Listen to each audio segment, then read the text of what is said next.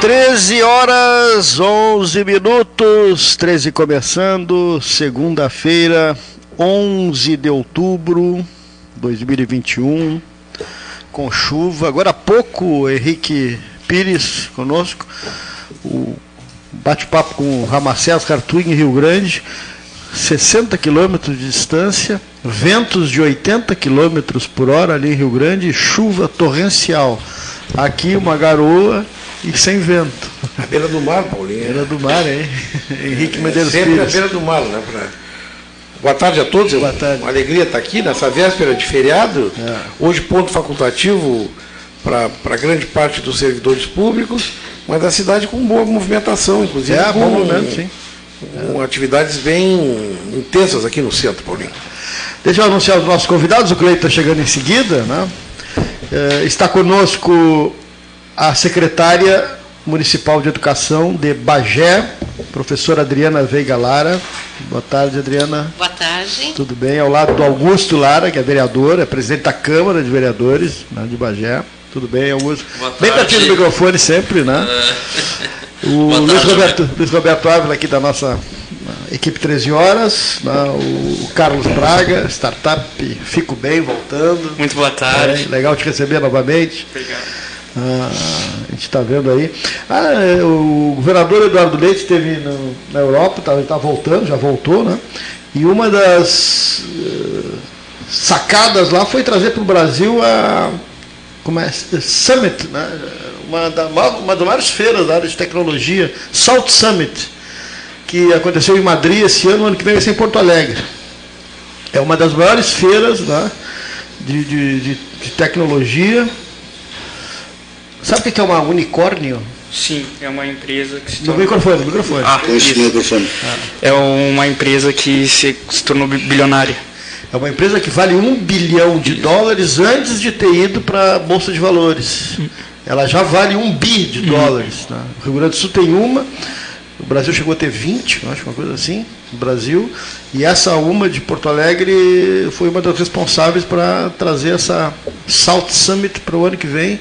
É um evento mundial, tio, um evento na área de tecnologia, assim, super expressivo, para quem é do meio. Estive lendo sobre isso. É o maior, né? É o maior evento maior, do né? mundo, Do né, mundo, né? nessa área. Então, Isso, na Europa. é, só para ter uma ideia, um exemplo que o, o dono do Facebook frequenta, o dono, agora é dono do Instagram, dono do Facebook, dono WhatsApp. do WhatsApp. É. Muito louco isso aí, cara. Muito. Às vezes a gente não valoriza né, uma- algumas coisas e nessa área de tecnologia tem uma- muita coisa acontecendo. Terminou a Expofeira, estivemos lá com o Henrique na sexta-feira. Programa muito legal, que a gente vai reprisar amanhã. né, Muito, muito né, participativo, né, com presença do mérito rural. O Henrique recebeu uma medalha muito legal, né, Nunes Vieira. Um evento também que aconteceu na véspera, o evento Mérito Rural, enfim, foi mais por feira que voltou com no sistema híbrido, né? Bagé também tem uma feira forte, né? A gente está voltando, acho que é normal, né? nossa expofeira. Né, né, Adriana? Acho que a gente está começando a voltar ao normal, né? É isso aí. O Bagé teve forte, né? É lá No o início da pandemia. lá né? o parque é, é Magalhães, né? Como é o nome? O É. parque tem um nome assim. É É. isso aí. Seja bem-vinda, Muito secretária. obrigada. Eu quero agradecer muito a oportunidade de estar aqui com vocês, me apresentar. Eu sou Adriana Lara, sou professora Professora. da Prefeitura Municipal, concursada há 30 anos no município de Bagé. Já fui vereadora, presidente do Legislativo e hoje fazem cinco anos que estou como secretária de Educação. Quero muito agradecer a oportunidade de estar aqui com vocês, com o Paulo, com o Henrique, com o Carlos, né, com o Clayton, com o Leonir, com o nosso presidente Jairo, né? Jairo Eslabão, presidente do PTB, que pedi que marcasse essa, essa entrevista para a gente poder estar aqui conversando um pouquinho, falando sobre educação com vocês e falar também da alegria de estar aqui com o Augusto Lar, que é o presidente do Legislativo Bagiense, nessa irmã que é Pelotas, né? na nossa doce Pelotas, irmã de Bagé. Qual, E qual- qual é o tamanho da rede municipal de Bagé? Hoje nós temos na nossa rede 64 escolas, em torno de quase 13 mil alunos. E atendemos aí da, do berçário até nível superior. Nós temos uma UAB, uma Universidade Aberta do Brasil. E eu vendo aquele jovem, né, que também, como é teu nome? Carlos. O Carlos.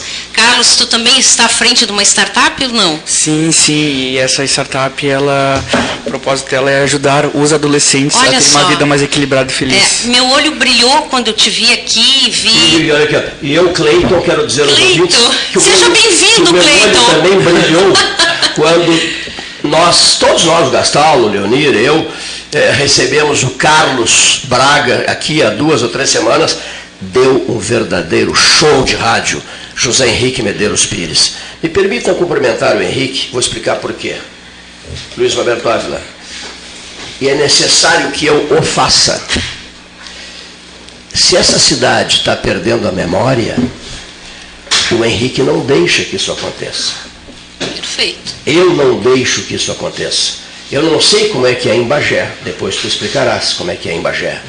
Agora, o município de Pelotas prestou as adequadas homenagens, o levantamento estatístico, a história de vida da Terezinha Herrick, feito pelo Henrique, foi admirável. Conseguiu fotografias extraordinárias daquela moça que ficou eternizada na cúpula da Catedral Metropolitana de Pelotas, em forma de anjo e na pintura de Aldo Locatelli. O Henrique fez maravilhas. Outros não o fizeram, mas o Henrique fez maravilhas.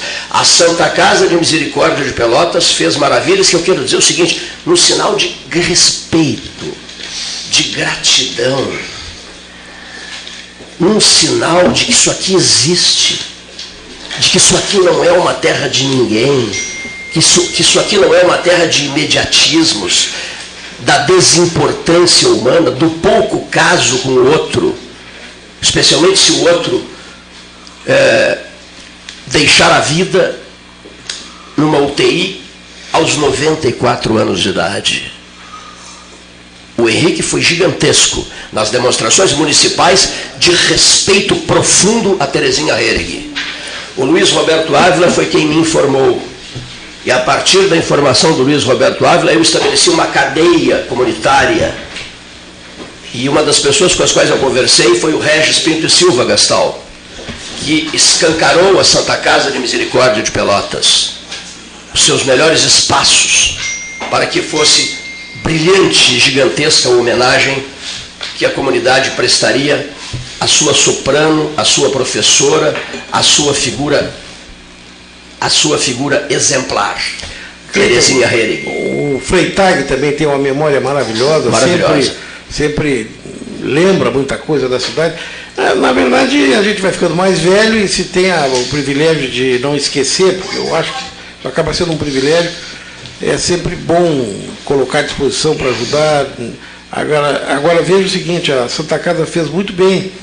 A Terezinha, durante muitos anos, promovia um concerto com toda a renda voltada para a Santa Casa de Pelotas, durante muitos anos. Ela que foi uma cantora brilhante, formou gerações de cantores, se apresentou em Bagé mais de uma vez, no Conservatório de Bagé, que, que, que é do IMBA, que é irmão do nosso aqui, também tem a mesma origem, o mesmo mesma época. E, e Bagé também que tem, tem tenores muito bons. Eu até acho que nós temos um tenor que é bagiense aqui em Pelotas. Não vou dizer o nome porque daqui a pouco ele não é de lá e eu vou estar. Mas a Terezinha, como diz o Cleiton, ela, ela viveu mais do que os colegas, ela foi, é mais, foi mais longeva que. Então, se, se a gente não lembra, ninguém lembra. A pessoa cai no esquecimento completamente. É, né? Henrique, eu acho, assim, só pegando um gancho, acho extremamente positivo, porque a história precisa preservar a memória, ou a memória preservar a história, né? E o povo que não tem a sua, sua referência na história, na memória, no culto, a homens e mulheres que ajudaram a forjar a nossa terra, seja na cultura, na educação, no desenvolvimento. Vou te dar um, um exemplo. Há pouco tempo, um grande, uma grande escola fechou na nossa cidade e a prefeitura encampou. E o nome da escola era Melanie Graner. Quem foi essa mulher, Melanie Graner, na nossa cidade de Bagé? Ela foi a primeira mulher nomeada pelo governador Júlio de Castilhos. Foi ex- extremamente eh, grandiosa a, a história dela.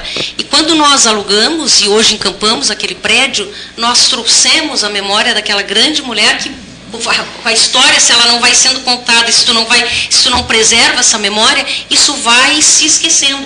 E é importante Adriana, a gente trazer. tem que colocar sentimento comunitário, né? Ah, sim. A maioria não coloca sentimento comunitário. Eu vou dar um Tens exemplo. razão. Eu vou dar um cruel exemplo aqui, mas ainda. A Universidade Católica de Pelotas prestou homenagem. Um grande amigo dela e professor organizou toda a despedida dela, foi uma coisa tocante.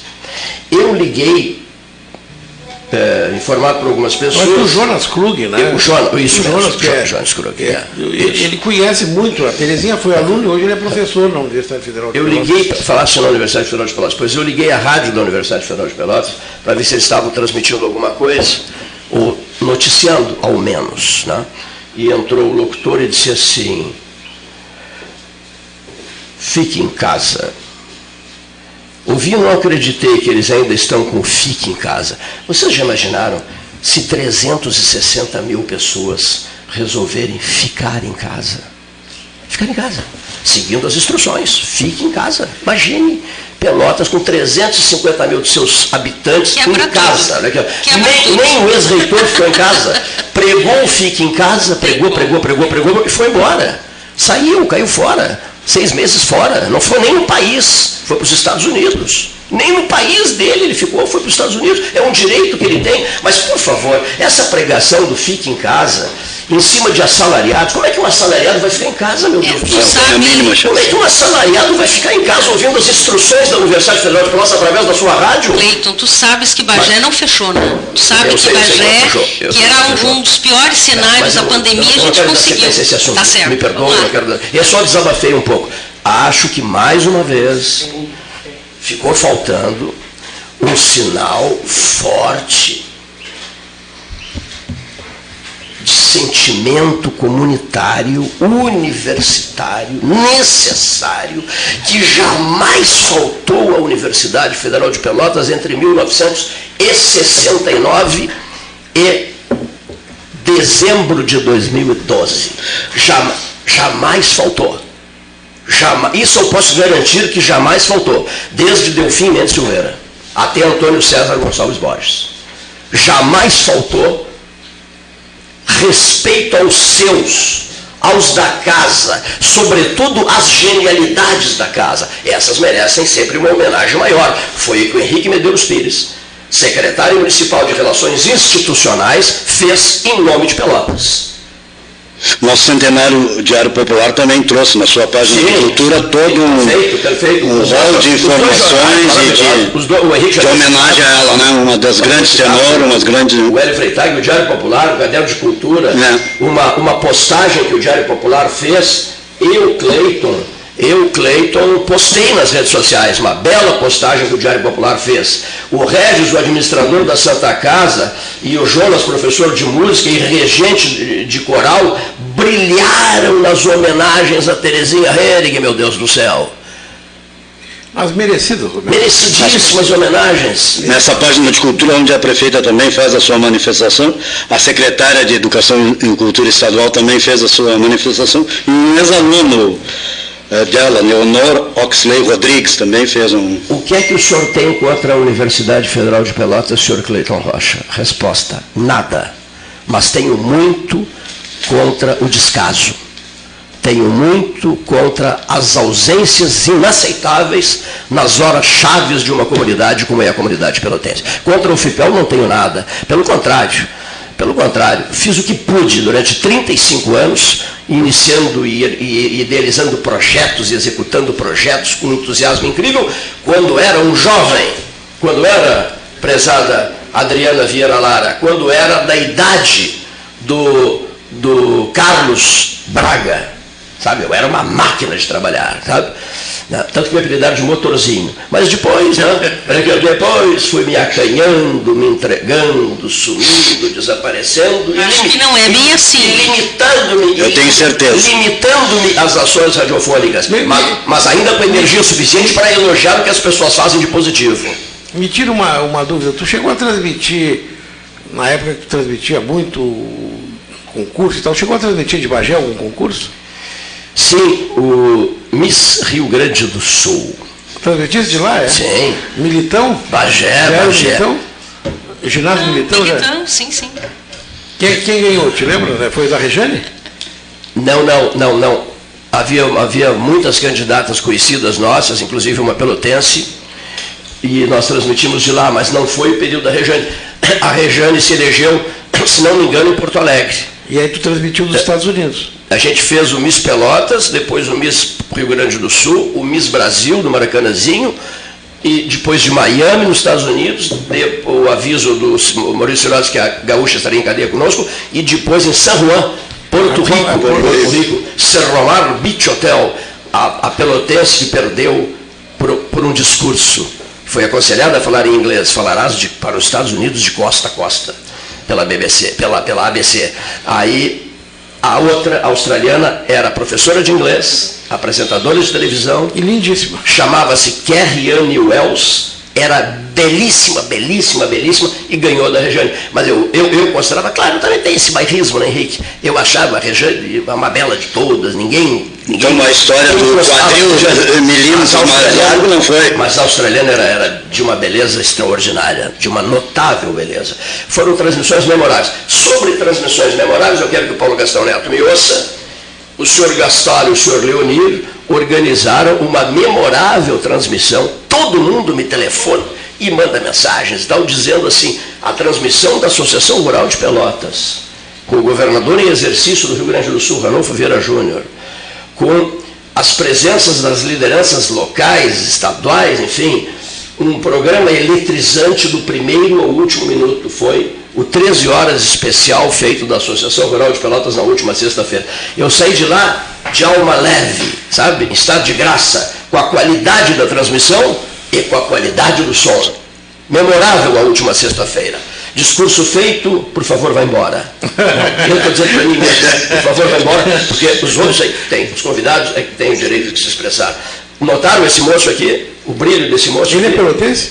Ele é pelotense, olha aqui, ó. Ele é filho do César, do César Braga, sobrinho do José Braga, sobrinho do Fernando, do Luiz Fernando Tavares Braga, e tem um. Tem, tem mais, né? Tem mais, tem mais, né? Tem mais. Prossiga. Tem. Prossiga. ah, É, o Gilberto Braga, o tio dele. a É, Maria Helena. o Gilberto, isso. Não, Já desce, a- já desce a ficha. a Cristina, a Cristina. a Nica, aí tem, tem um monte. teve um avô, bisavô, que foi um grande colecionador de orquídeas aqui em Pelotas. Tinha uma casa Dele, na bisavô dele, é? Tinha Aquele uma ele sabe de tudo, é o Ele tinha uma figueira, eu, eu cheguei a conhecer, e aliás é a época da orquídea aqui. Eu cheguei, uma ocasião, eu entrei no pátio da casa e fiquei impressionado, porque tinha uma figueira e diversas espécies de orquídea colocadas, umas amarelas que eu nunca vi em outro lugar. E era a tradição da tua família, depois eu soube que ele foi da sociedade de orquidófilos, que eu também não sabia que existia. Muito bem feito esse comentário, secretária.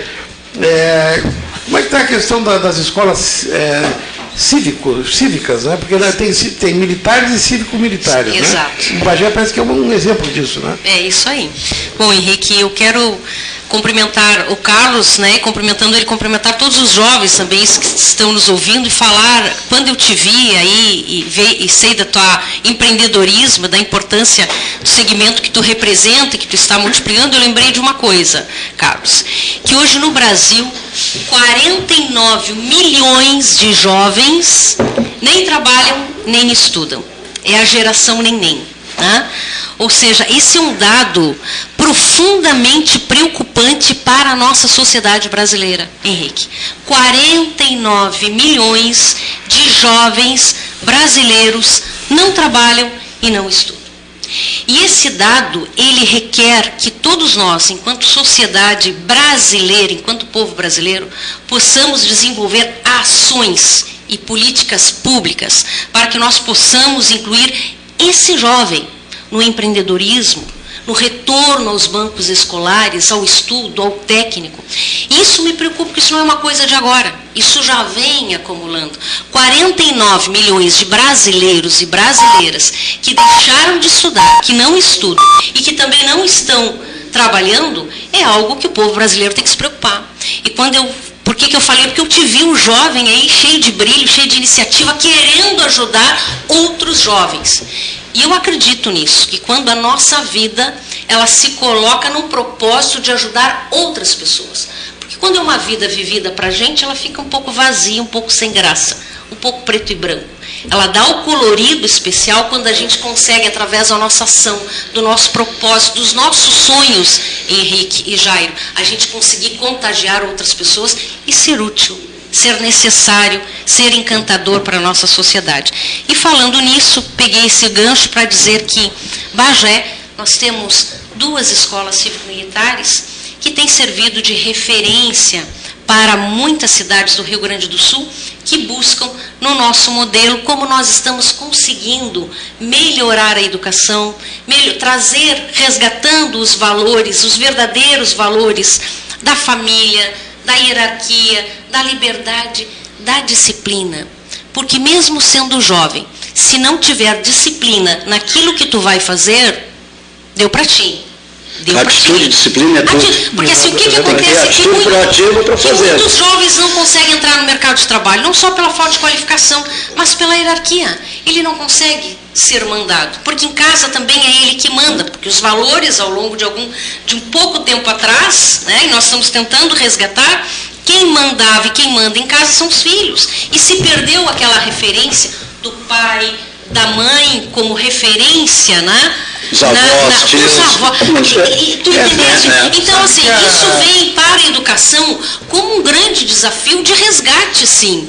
E se não tiver a disciplina, a hierarquia, os valores, esses bem fundamentados, tu não consegue ter sucesso. Na nós- vida e nem para a vida profissional, nem na vida pessoal, é, é fundamental, né? Nós que somos bem mais velhos que a senhora, professora Adriana, a gente. Acho que não, acho que a gente regula, A gente- viu? É que a vantagem da mulher que a gente passa uma tintinha no cabelo aqui e fica tudo em casa. Eu lembro no colégio, quando chegava o diretor na sala de aula, todo mundo levantava. É, quando chegava uma, uma, uma pessoa de mais idade para sentar, a gente levantava e oferecia o lugar.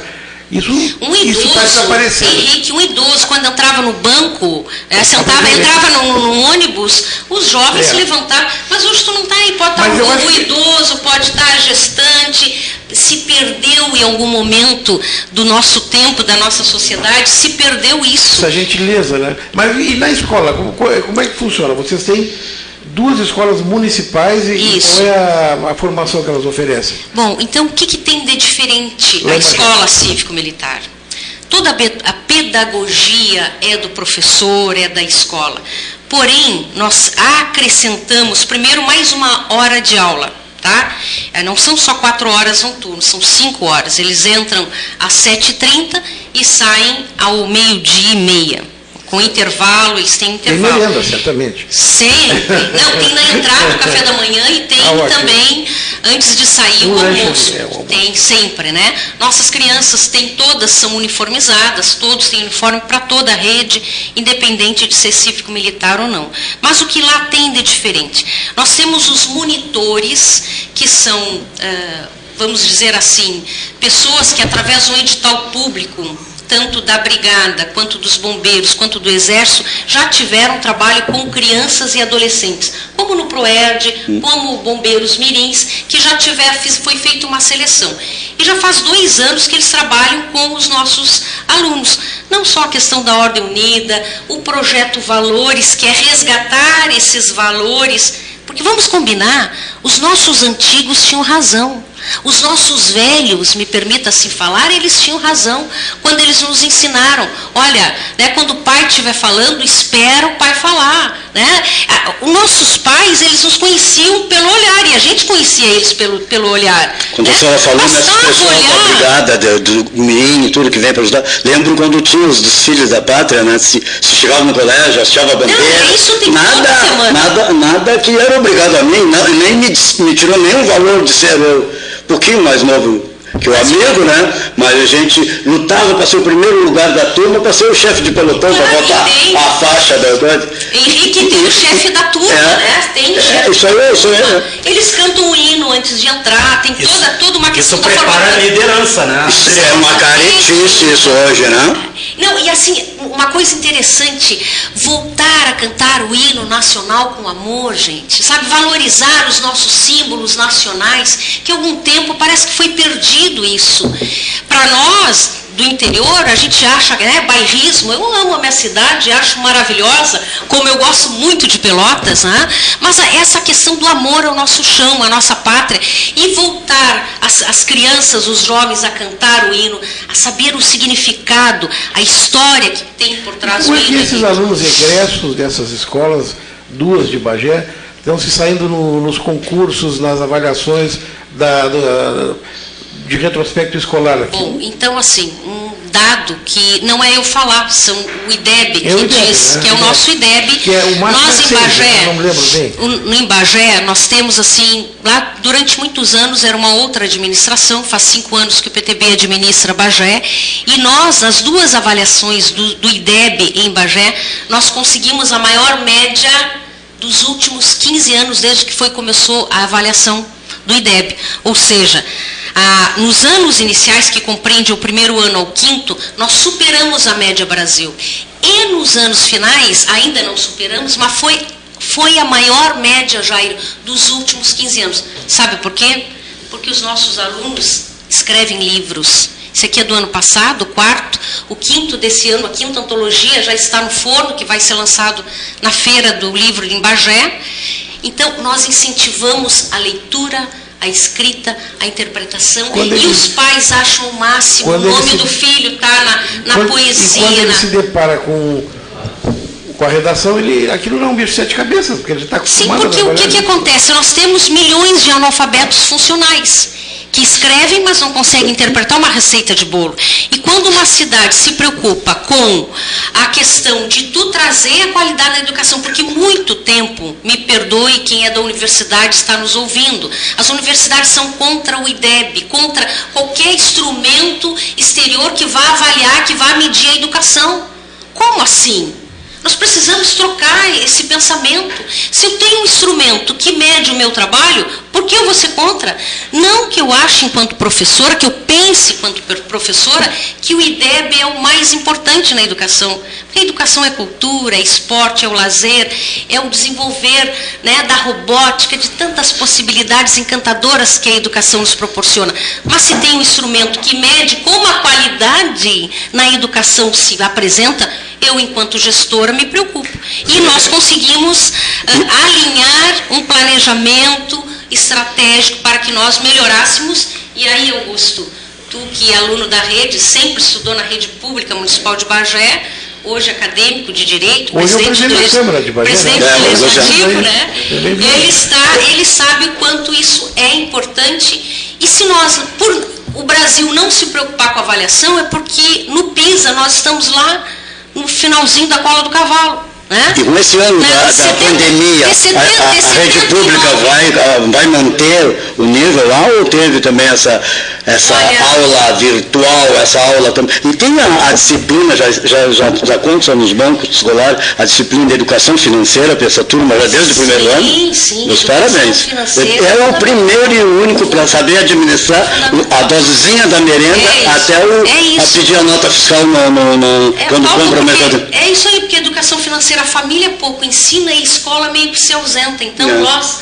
já aplicamos a educação financeira, que inclusive é uma lei do Augusto, né? um projeto de lei do Augusto, É. e que nós estamos abraçando, porque é fundamental a gente poder também desenvolver esse tema transversal da educação financeira. Mas eu só, só para completar meu raciocínio anterior, ah, Henrique, eu falava que pelo Brasil, né, ah, algum tempo atrás, não se preocupar na qualidade, Jairo, da educação que estava entregando para os brasileiros, é por isso que na prova do PISA, que é uma prova mundial, que mais de 77 países eles são avaliados, nós estamos em 57º lugar. Veja bem, Cleiton.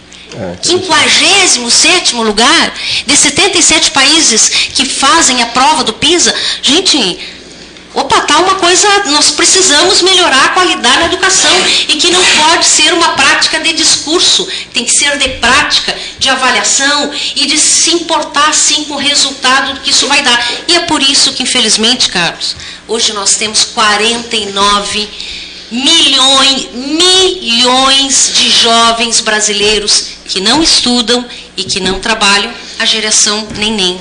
Eu, eu, ali é teu irmão, né? O Augusto Lara. Hein? Eu sou filho Meu dela. mano, briga- obrigada, obrigada. O creme está funcionando, obrigado. O cremezinho está funcionando. Hein? Presidente da Câmara dos Vereadores de Bagé. Tá? É, de que tu tens? Tenho 31 anos. 31 anos. 31 anos, presidente mais jovem nos últimos 20 Está anos. muito longe do microfone, Augusto. Tenho 31 anos, presidente mais jovem nos últimos 20 anos né, da Câmara Municipal de Bagé, cidade que tem aí 130 mil habitantes. É um orçamento de 14 milhões, né? Nosso duodécimo ah, lá na Câmara é 1 milhão e 100 mil. Então é um desafio grande para todos nós ah, presidir o Poder Legislativo num momento desafiador que o mundo está passando, né? mas para isso a gente também ah, busca sempre se preparar para dar um bom resultado às pessoas. Temos projetos, meu primeiro ato como presidente foi abrir a Câmara, porque a Câmara passou toda a pandemia fechada, né, e sempre me posicionei contra isso, então foi a gente abrir a Câmara para as pessoas, para a população, mostrar para as pessoas, para quem trabalha no comércio, que nós estávamos ali ao lado delas, e também criamos um projeto que conecta as lideranças, que é o Câmara Conectada. Uma vez ao mês, no na primeira segunda-feira de cada mês, lideranças de vários segmentos, da educação, da polícia, do judiciário, né, da lideranças comunitárias, empresários, se reúnem na Câmara de Vereadores para discutir e monitorar os principais projetos da nossa cidade. É uma forma que tem das pessoas irem até a Câmara e participarem, ser ativas politicamente, né? não da política partidária, mas da política que transforma a nossa cidade, né? da política que pode transformar uma sociedade. Então, estou muito feliz de estar aqui né? no, teu programa, no teu programa, junto com os amigos, conhecer o Carlos, né? esse jovem aí com muito futuro pela frente, a política, o mundo precisa de pessoas que queiram se doar, queiram fazer o bem, com o nosso presidente Jairo, né? presidente do nosso partido aqui em Pelotas, que tem uma grande missão e nós estamos ao lado dele. Estamos felizes de estar aqui na... Recebo, a todo momento dados históricos da velha Bagé, da Rainha da Fronteira, do Henrique Medeiros Pires sentado diante de ti, que foi secretário nacional da Não, e Cultura, eu, eu, eu tava e que tem os olhos postos em Bagé. E eu estava observando aqui, Cleito, eh, o peso, a responsabilidade de presidir o legislativo na terra de Gaspar da Silveira Martins. É o que eu ia Não perguntar é para ele. Coisa, não, Não é, é na terra de Paulo Gonçalves de Souza Pinto. Isso é, mesmo. é uma referência espetacular. Né? E eu estava ouvindo aqui, Bagé que tem conseguido fazer uma coisa que, que nós também te- temos conseguido fazer em Pelotas, felizmente, mas não é todo lugar que consegue, que é renovar lideranças. Tem lideranças, consolida e renova lideranças. Porque tem lugares que não conseguem fazer isso. Não, não, eu acho que até a disputa política é importante nesse aspecto, porque faz com que haja o cotejo de ideias e tal. Bagé é uma cidade que, certamente agora nesse período, a senhora falou sobre as escolas cívico-militares, tenho certeza que outras cidades, Santa Maria deve ter procurado Bagé para saber como é que funciona, porque Santa Maria está brigando para ter um colégio lá, Porto Alegre também. Porto Alegre também. Estão perguntando aqui se há concurso de beleza em família. Tá no sentido de, de é. ascensão política. Né? Porque é o prefeito, o deputado, o deputado, um prefeito, um é prefeito, o outro é deputado É, o Luiz- estadual. o Luiz Augusto é o Um primeiro. é. E se vocês apreciam o tema, o tema de Lara, Eu ia perguntar, uma terra de gaudinos revolucionários e que a oligarquia rural era dominante, hoje como é que vê, da origem da família Lara, está comandando aquela, aquela Bagé lá, a bela rainha das fronteiras. Ah, Luiz Roberto Ávila, é, um, é uma grande alegria, porque nós fomos postos, né, cada um seu posto pelo voto, né? Então isso é a prova- 75% o Divaldo colocou na Exatamente, para então isso, prefeito, né? isso é a aprovação popular das pessoas que deposita confiança na nossa família, né? A gente se cria nesse meio. Eu, Era o fazendeiro eu- também, ou- Não, ao contrário, eu com 11 anos de idade acompanhava a minha mãe, para te ter uma ideia, que era vereadora, foi a vereadora mais votada na história de Bagé, né? Tá na história, ninguém bateu o recorde dela até hoje. E eu hoje tenho uma filha de 11 anos, Jair, que me acompanha. Então, Como assim, me acompanhava.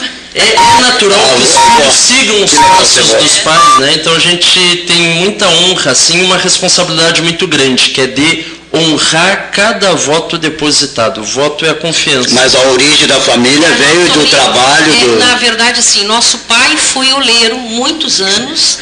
Meu pai era oleiro e daquele oleiro artesanal mesmo, de forma. Eu tenho, inclusive, na sala da minha casa, a forma que nós fazíamos tijolos, um a um.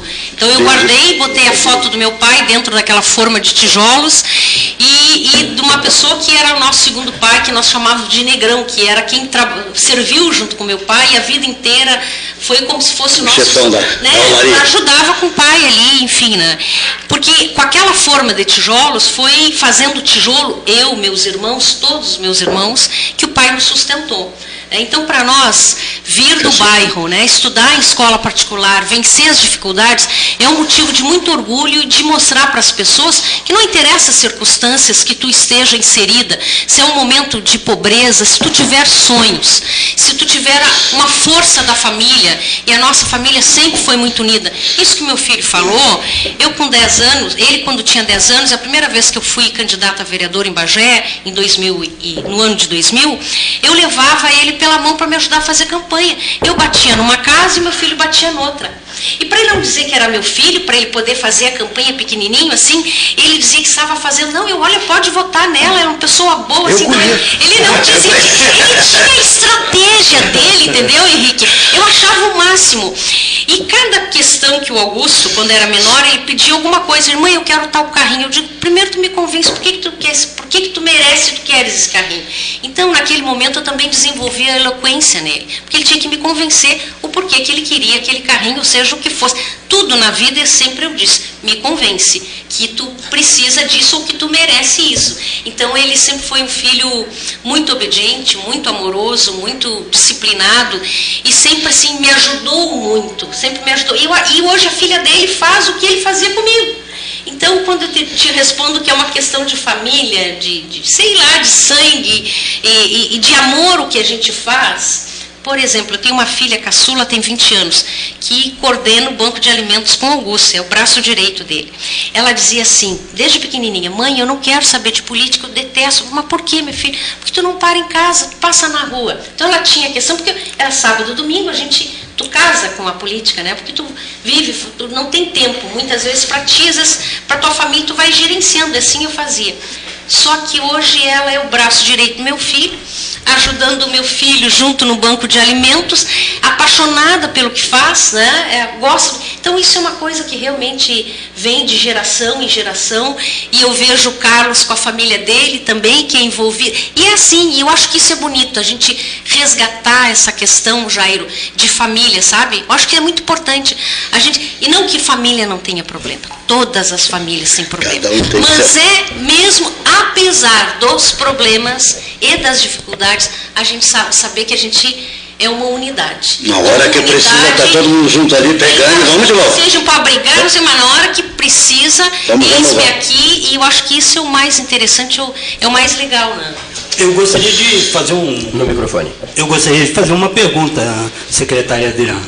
Eu vejo na- nas rodas de conversas as pessoas preocupadas que os alunos do- da escola cívico-militar vão ser tratados como militares, com o rigor do militarismo. E eu gostaria de saber como esses alunos são tratados na escola né, é, quanto aos procedimentos deles, tanto educacionais quanto uh, ali a disciplina né, no procedimento diário. Se eles se sentem bem, se se sentem constrangidos.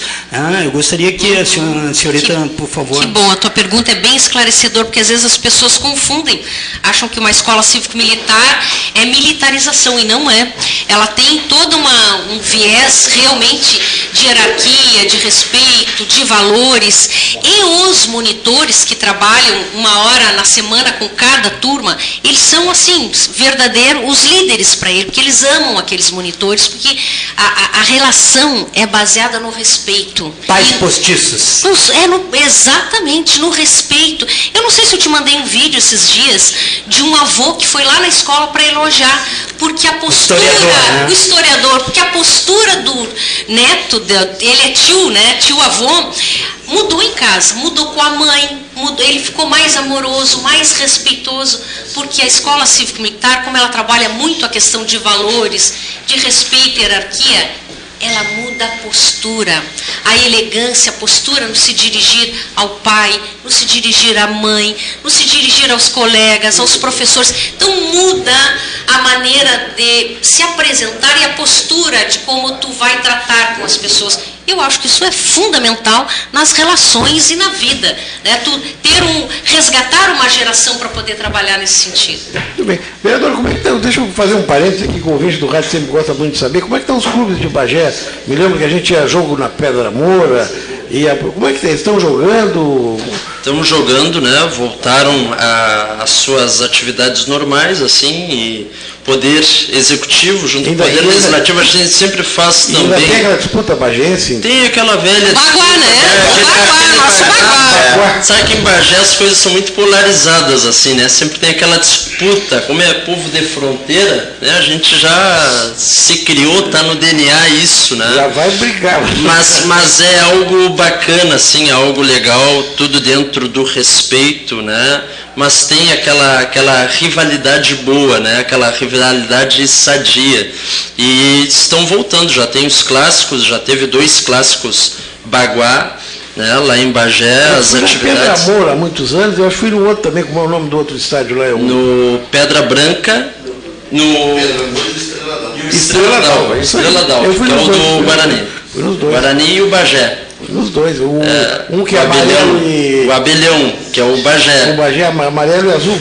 Não. Não, amarelo e preto. Amarelo e preto. É as cores do, é as cores do Penharol. É, isso, É, é isso mesmo.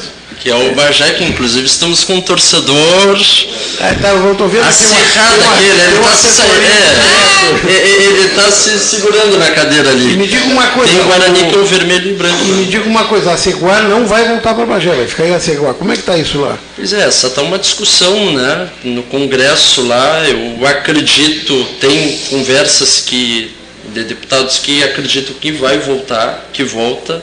Né. Eu particularmente acho um pouco complicado de voltar, né, por já fazer alguns anos Já que se está, emancipou, já tem tudo já está em- emancipado, já tem uma estrutura administrativa, né, já está tudo montado, então eu acredito que é muito complicado de, de voltar, mas ah, tem deputados parlamentares que ah, Acham que volta, que Ceguá. acredito que volta, exatamente. Está uma incógnita ainda. discussão. igual o free shop fica do lado de lá, né? É o pessoal. É onde o bagiense, quem vai geralmente para a fronteira, vai lá para o free shop, pega um, o- um vinho, alguma bebida, algum regalo lá, né? E leva de, de recordação. Vereador, eu gostaria de fazer um questionamento quanto é, com- como funciona o banco de alimentos e eu não entendi, foram 5 toneladas de alimentos arrecadados em um mês. 5 toneladas. Para onde quero- vai esses alimentos? Sabe que eu quero Quem contribui com, com esse projeto? Eu quero, eu quero parabenizar todos os colaboradores, Cleito, que é assim, que ontem Bagé completou, o Banco de Alimentos de Bagé completou um mês, né?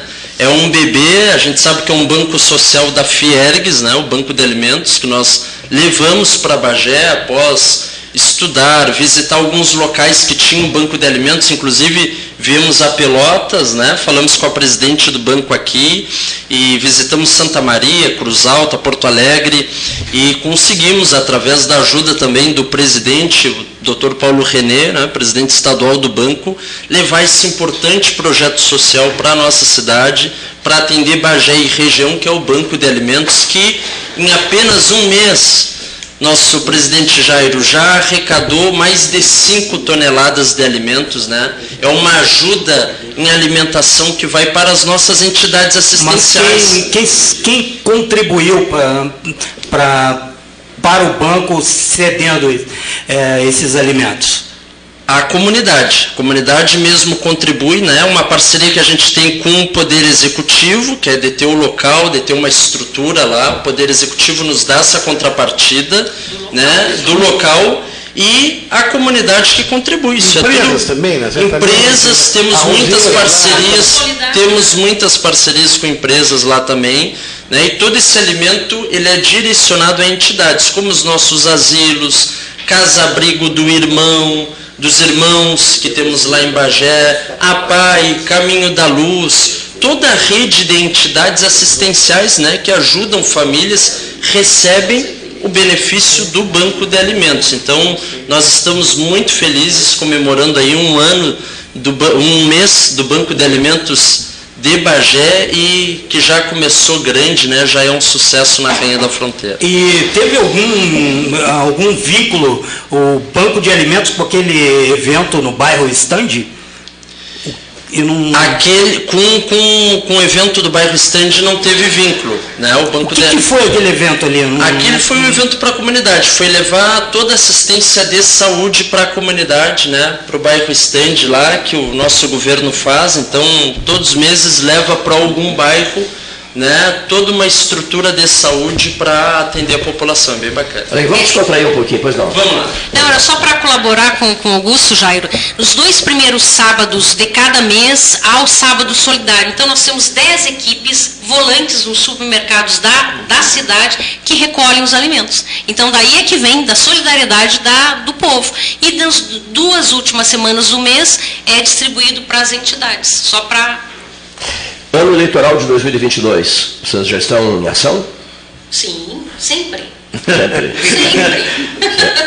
Nós nunca paramos. Sim, nunca paramos, né? A gente sempre, nunca, não é que termina uma terça, a gente está sempre, sempre trabalhando, assim, sempre não, não se para. Por quê? O último governador bagense foi o seu colega, o Brito nasceu em Livramento, né? Livramento, isso. Mas tinha família em Bagé. Fez, não, fez, medicina, fez, fez direito em Bagé, em Bagé. E dali saiu o produtor do salão de redação do Cândido Norberto. É, Cleiton, é. e nós temos a, a, possibilidade muito grande né, do nosso prefeito de Bagé concorrer, é o um nome indicado pelo PTB no Rio Grande do Sul, né, para poder concorrer às eleições. Então nós estamos. A, a qual cargo? Governador. Mas não é o vice-governador? A governador. Ah, sim, sim, a governador. Não, o vice-governador saiu do PTB. Saiu do PTB. Saiu do PTB. O nome do Divaldo é um nome chancelado pelo PTB, né? É o nome que foi indicado. É, estadual e na nacional também, para concorrer por tudo que ele fez na questão não só da, da vacina, que foi uma das cidades assim que mais vacinou, que conseguiu combater a pandemia sem quebrar a economia, que conseguiu, que vacinou primeiro todos os agentes de segurança pública antes de vacinar os presidiários que estavam, né, que nós não tivemos caso, nenhum óbito nos presídios, mas vacinamos antes todos os agentes e com isso nós fizemos, o prefeito fez um levante no Brasil, modificando a ordem da vacina. Primeiro vão vacinar quem está na rua, quem está em exposição. então, tem uma relação boa com o Roberto Jefferson, né? Muito boa, muito né? Boa. Com o Roberto Jefferson, muito boa com o Onix. O Divaldo é uma pessoa muito polida. O que vai acontecer com o Onix, hein? O que aconteceu? O que irá acontecer? Olha, quem sabe nem também sabe, de. Nem é, ele sabe, nem ele sabe. Nem ele sabe. É, mas sabe. provavelmente também venha, né, disputar o governo. Não há, não acredito que sim. candidato a governador? É, Agora, só, mas com força política são poucos. Eu uma questão ele, ele se desincompatibilizando para concorrer, quem assume a prefeitura de Bagé? O vice. Quem é? Mário Mena Calil. Doutor Mário Mena Calil, uma pessoa foi extraordinária. É, hoje ele é médico, foi secretário da saúde do município. Nós, no primeiro ano de gestão do Divaldo, nós renovamos toda a frota da saúde, assim como estava esquecendo, nós renovamos a frota da educação.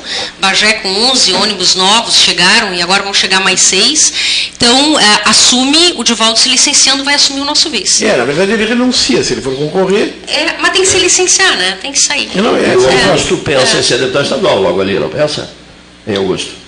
Eu estou muito concentrado, eu estou muito concentrado no meu mandato, né? Não sou candidato. É até 2024, é isso? Até 2024, exatamente. Quero fechar o meu mandato, aí para o futuro a gente vai deixar o que Deus Cedo reservar. demais para projetar outro. 31 anos, eu tenho tempo ao meu favor, então vamos, vamos trabalhar, trabalhar e, e colher. Mas aí o prefeito para concorrer a governador, certamente teremos candidaturas a deputação estadual e federal. Tem algum pré-candidato? A deputado é. na, da nossa. Eu sou pré-candidata a federal. A federal. Eu sou pré-candidata a federal. federal. É. E federal nós temos na, na metade, vejam bem, na metade sul do Rio Grande do Sul nós temos apenas sete deputados federais. Na metade norte, 19 deputados federais. Na metropolitana, nove deputados federais. O que, que isso significa? Que a maior parte dos recursos Vai tudo pra lá. Vai tudo para lá. Ou seja, cada são- deputado federal são 20, nós estamos falando 22 milhões anualmente. Adriana, Pe- Adriana, aí Adriana, vamos pensar, aí vamos pensar que a metade, Ah. tu vê, apenas sete, nós temos a- na metade sul, apenas sete, gente, comporta. mulheres não. Mulheres nós temos uma mulher deputado federal que comporta, sem dúvida, no mínimo mais uma, que nós vamos trabalhar para isso. É isso aí. Ah, muito bem, a, a senhora. Quem são os deputados nossos da região? São os deputados da Sete. região? É, nominalmente. O sete. O sete? É. Tem o. Afonso Ram, nós temos É, aqui o, o, o Afonso foi o vereador de deputado de. Daniel da Pelotas. TV. Daniel. né? Vamos lá. Continue. Afonso Mota. Afonso Mota Uruguaiana, conta como metade de sul. É, Uruguaiana ali é. Como é o nome da, da cidade do Afonso Mota? É Alegrete. Alegrete. Alegrete. Alegrete. Levar. A Lisiane, eu acho que é, da, é daqui também. A Lisiane Braia. Aí nós estamos em quatro. Sei que senão o total dá sete. Né? São sete, é pouco, é pouquíssimo. Visto o tamanho da nossa região, não só a extensão, mas o número de cidades. Tu- isso tem relação ah, diretamente com o desenvolvimento da região. né? Então são coisas que a gente precisa ah, estar bem atento para poder pensar e desenvolver estratégias para aumentar a nossa a nossa representatividade, não só representatividade feminina na bancada federal, mas também representatividade ah, da metade sul, que é necessário por uma questão não só de representatividade, mas financeira, Financeira também, né? né? Tem, tem alguns aspectos que são, é, que são comuns a, a todos nós aqui, que é essa proximidade da fronteira, que a gente gosta tanto, mas que impediu durante muitos anos muitos investimentos nessa região por conta da faixa de fronteira. E esse é um tema que os deputados federais da região sempre abordam, porque tem, tem, sérias restrições à instalação de grandes empresas em determinadas áreas, que são exatamente aquelas áreas que a gente tem disponível para para atrair empresas. Né?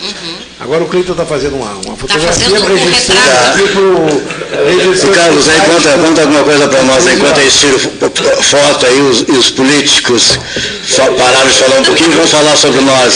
Como é que está a nossa solidariedade em Pelotas e região? Salgado. Tá bem, estamos evoluindo agora com, com instituições, com vários colégios. Aí agora é, é tocar bala e tentar ajudar o máximo de adolescentes que a gente conseguir. Como é que o, que o adolescente que queira lá participar dessa digitalização ou essa virtualidade no teu, com a tua startup, o que, que tem que fazer, como é que ele faz? hein? Hoje, é, se ele quiser, ele pode entrar nas lojas, no, se ele tiver um iOS, entra na, na App Store, ou se ele, se ele tiver um Android, ele vai entrar na Play Store e baixar o aplicativo. E aí ele já vai ter sete dias gratuito para poder experimentar quanto ele quiser o aplicativo. Tá, e, e depois, o que, que, que vai, ser, vai, vai ser o custo para ele? Depois ele tem como pagar mensalmente um plano, caso ele quiser fazer mais um teste ou não conseguiu mexer o suficiente nesses sete dias. E depois tem um plano anual. Então mensalmente ele, ter, ele pagaria 27 reais é, mês, se ele pagasse mensalmente, e anual R$ 195. Mas a gente está agora fechando parceria com escolas, instituições, para disponibilizar, eh, disponibilizar com, uma- com mais barato preço, fazer parcerias. Então a gente já está andando Posso bastante com isso. Retire a máscara. Ah, Ah, bom? Eu, que- eu- eu quero levar esse rapaz lá em Bagé, quero levar ele lá em Bagé, para ele poder palestrar, incentivar. Tu aceita o convite? Claro, claro. Tá, Augusto, vamos ó. fazer uma atividade para levar, Eu porque ele é brilhante. Eu quero lançar o Carlos a vereador. Olha aí. Mas eu não quero, não quero, não quero. Não quero. Isso é um mundo, é outro, meu negócio. Que idade tem o Carlos? eu 17. 17 anos, olha aí. ó. Deu um show de rádio do Henrique Pires aqui outro dia. tá? Brilhou. Ele veio com o pai dele aqui, com o nosso prezadíssimo César, e participou de um programa. Estamos de portas abertas do PT. Olha só, o PTB não perde. Olha aí. Jairo não perdeu a oportunidade, né, Jairo? O partido abriu os braços já querendo falar do PTB. Seja bem-vindo, se quiser ter. É, Augusto, tu és torcedor de quem? Do Guarani ou de Bagé? Eu sou torcedor do Guarani, Do lá Guarani. em Bagé, e tua sou mãe, o que, que é? Ah, Guarani, Guarani também, né? O que, que é? O que, Augusto? é Bagé. A gente se Ah, dividiu, a gente é dividiu, Bagé. É. Por isso, Augusto, Prefeito. Bagé também. Também. Nós dois somos de Guarani e os, e Tem que ser outros dois devidamente somos... equilibrado. exatamente. Eu gosto muito dele, nós temos uma excelente relação de amizade. Sim. De, de, de muito tempo, de muito, muito tempo. Um dia, esses tempos ele me tocou o telefone, vem jantar comigo. Mas eu estou todo enredado. Ele disse, não, eu assumo o governo do Estado amanhã e quero que tu venhas jantar comigo. Né? Aí eu fui né, jantar com ele. Né? Gosto muito dele, muito, muito atencioso comigo, sempre foi. Abraçou todos os, os grandes projetos regionais lançados por esta mesa de debates aqui. Que bacana. sempre, sempre, com muito entusiasmo. E participa com muita frequência do 13 Horas.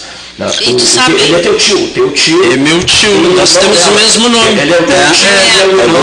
É, Augusto. E na verdade, assim, meu E irmão. ele tem aquela veia de comunicador também, né? Que ele gosta de estar nas Ah, é, agora- rádios, é um defensor da, né, da, da imprensa, da rádio, né? Tem os programas dele, então é, é bem bacana. Ele vem daí, eu tenho meu programa também lá em Bagé. É mesmo? Tem meu É, programa de é, rádio? na, na Rádio Pop Rock. Pop FM Pop Rock, eu tenho um programa semanal lá em Bagé também, que é de entrevistas, de músicas, de Sim, da participação da comunidade, é bem bacana. hoje o que é a declaração do, do Paul McCartney, o grande responsável pelo desmanche dos Beatles do conjunto foi o John Lennon. Vocês viram hoje uma, uma entrevista forte dele, né? Se não me engano, foi o Eu País de Madrid, não, não sei se foi o País, mas puxa vida, né? Eles porque o- continuam. O John Lennon, se fosse vivo, estaria fazendo 80 e alguma coisa. É, isso mesmo. que eles estavam falando nisso. E é por isso, né, em função da idade, da idade do Lennon. Olha aqui, e conheceram, claro que conheceram o branco, porque nós temos dois brancos. Inclusive vai receber, né? Olha aqui, ó. nós temos um branco em Bagé, olha aqui, ó. Um, bran- um branco em Bagé e um branco em Rio Grande.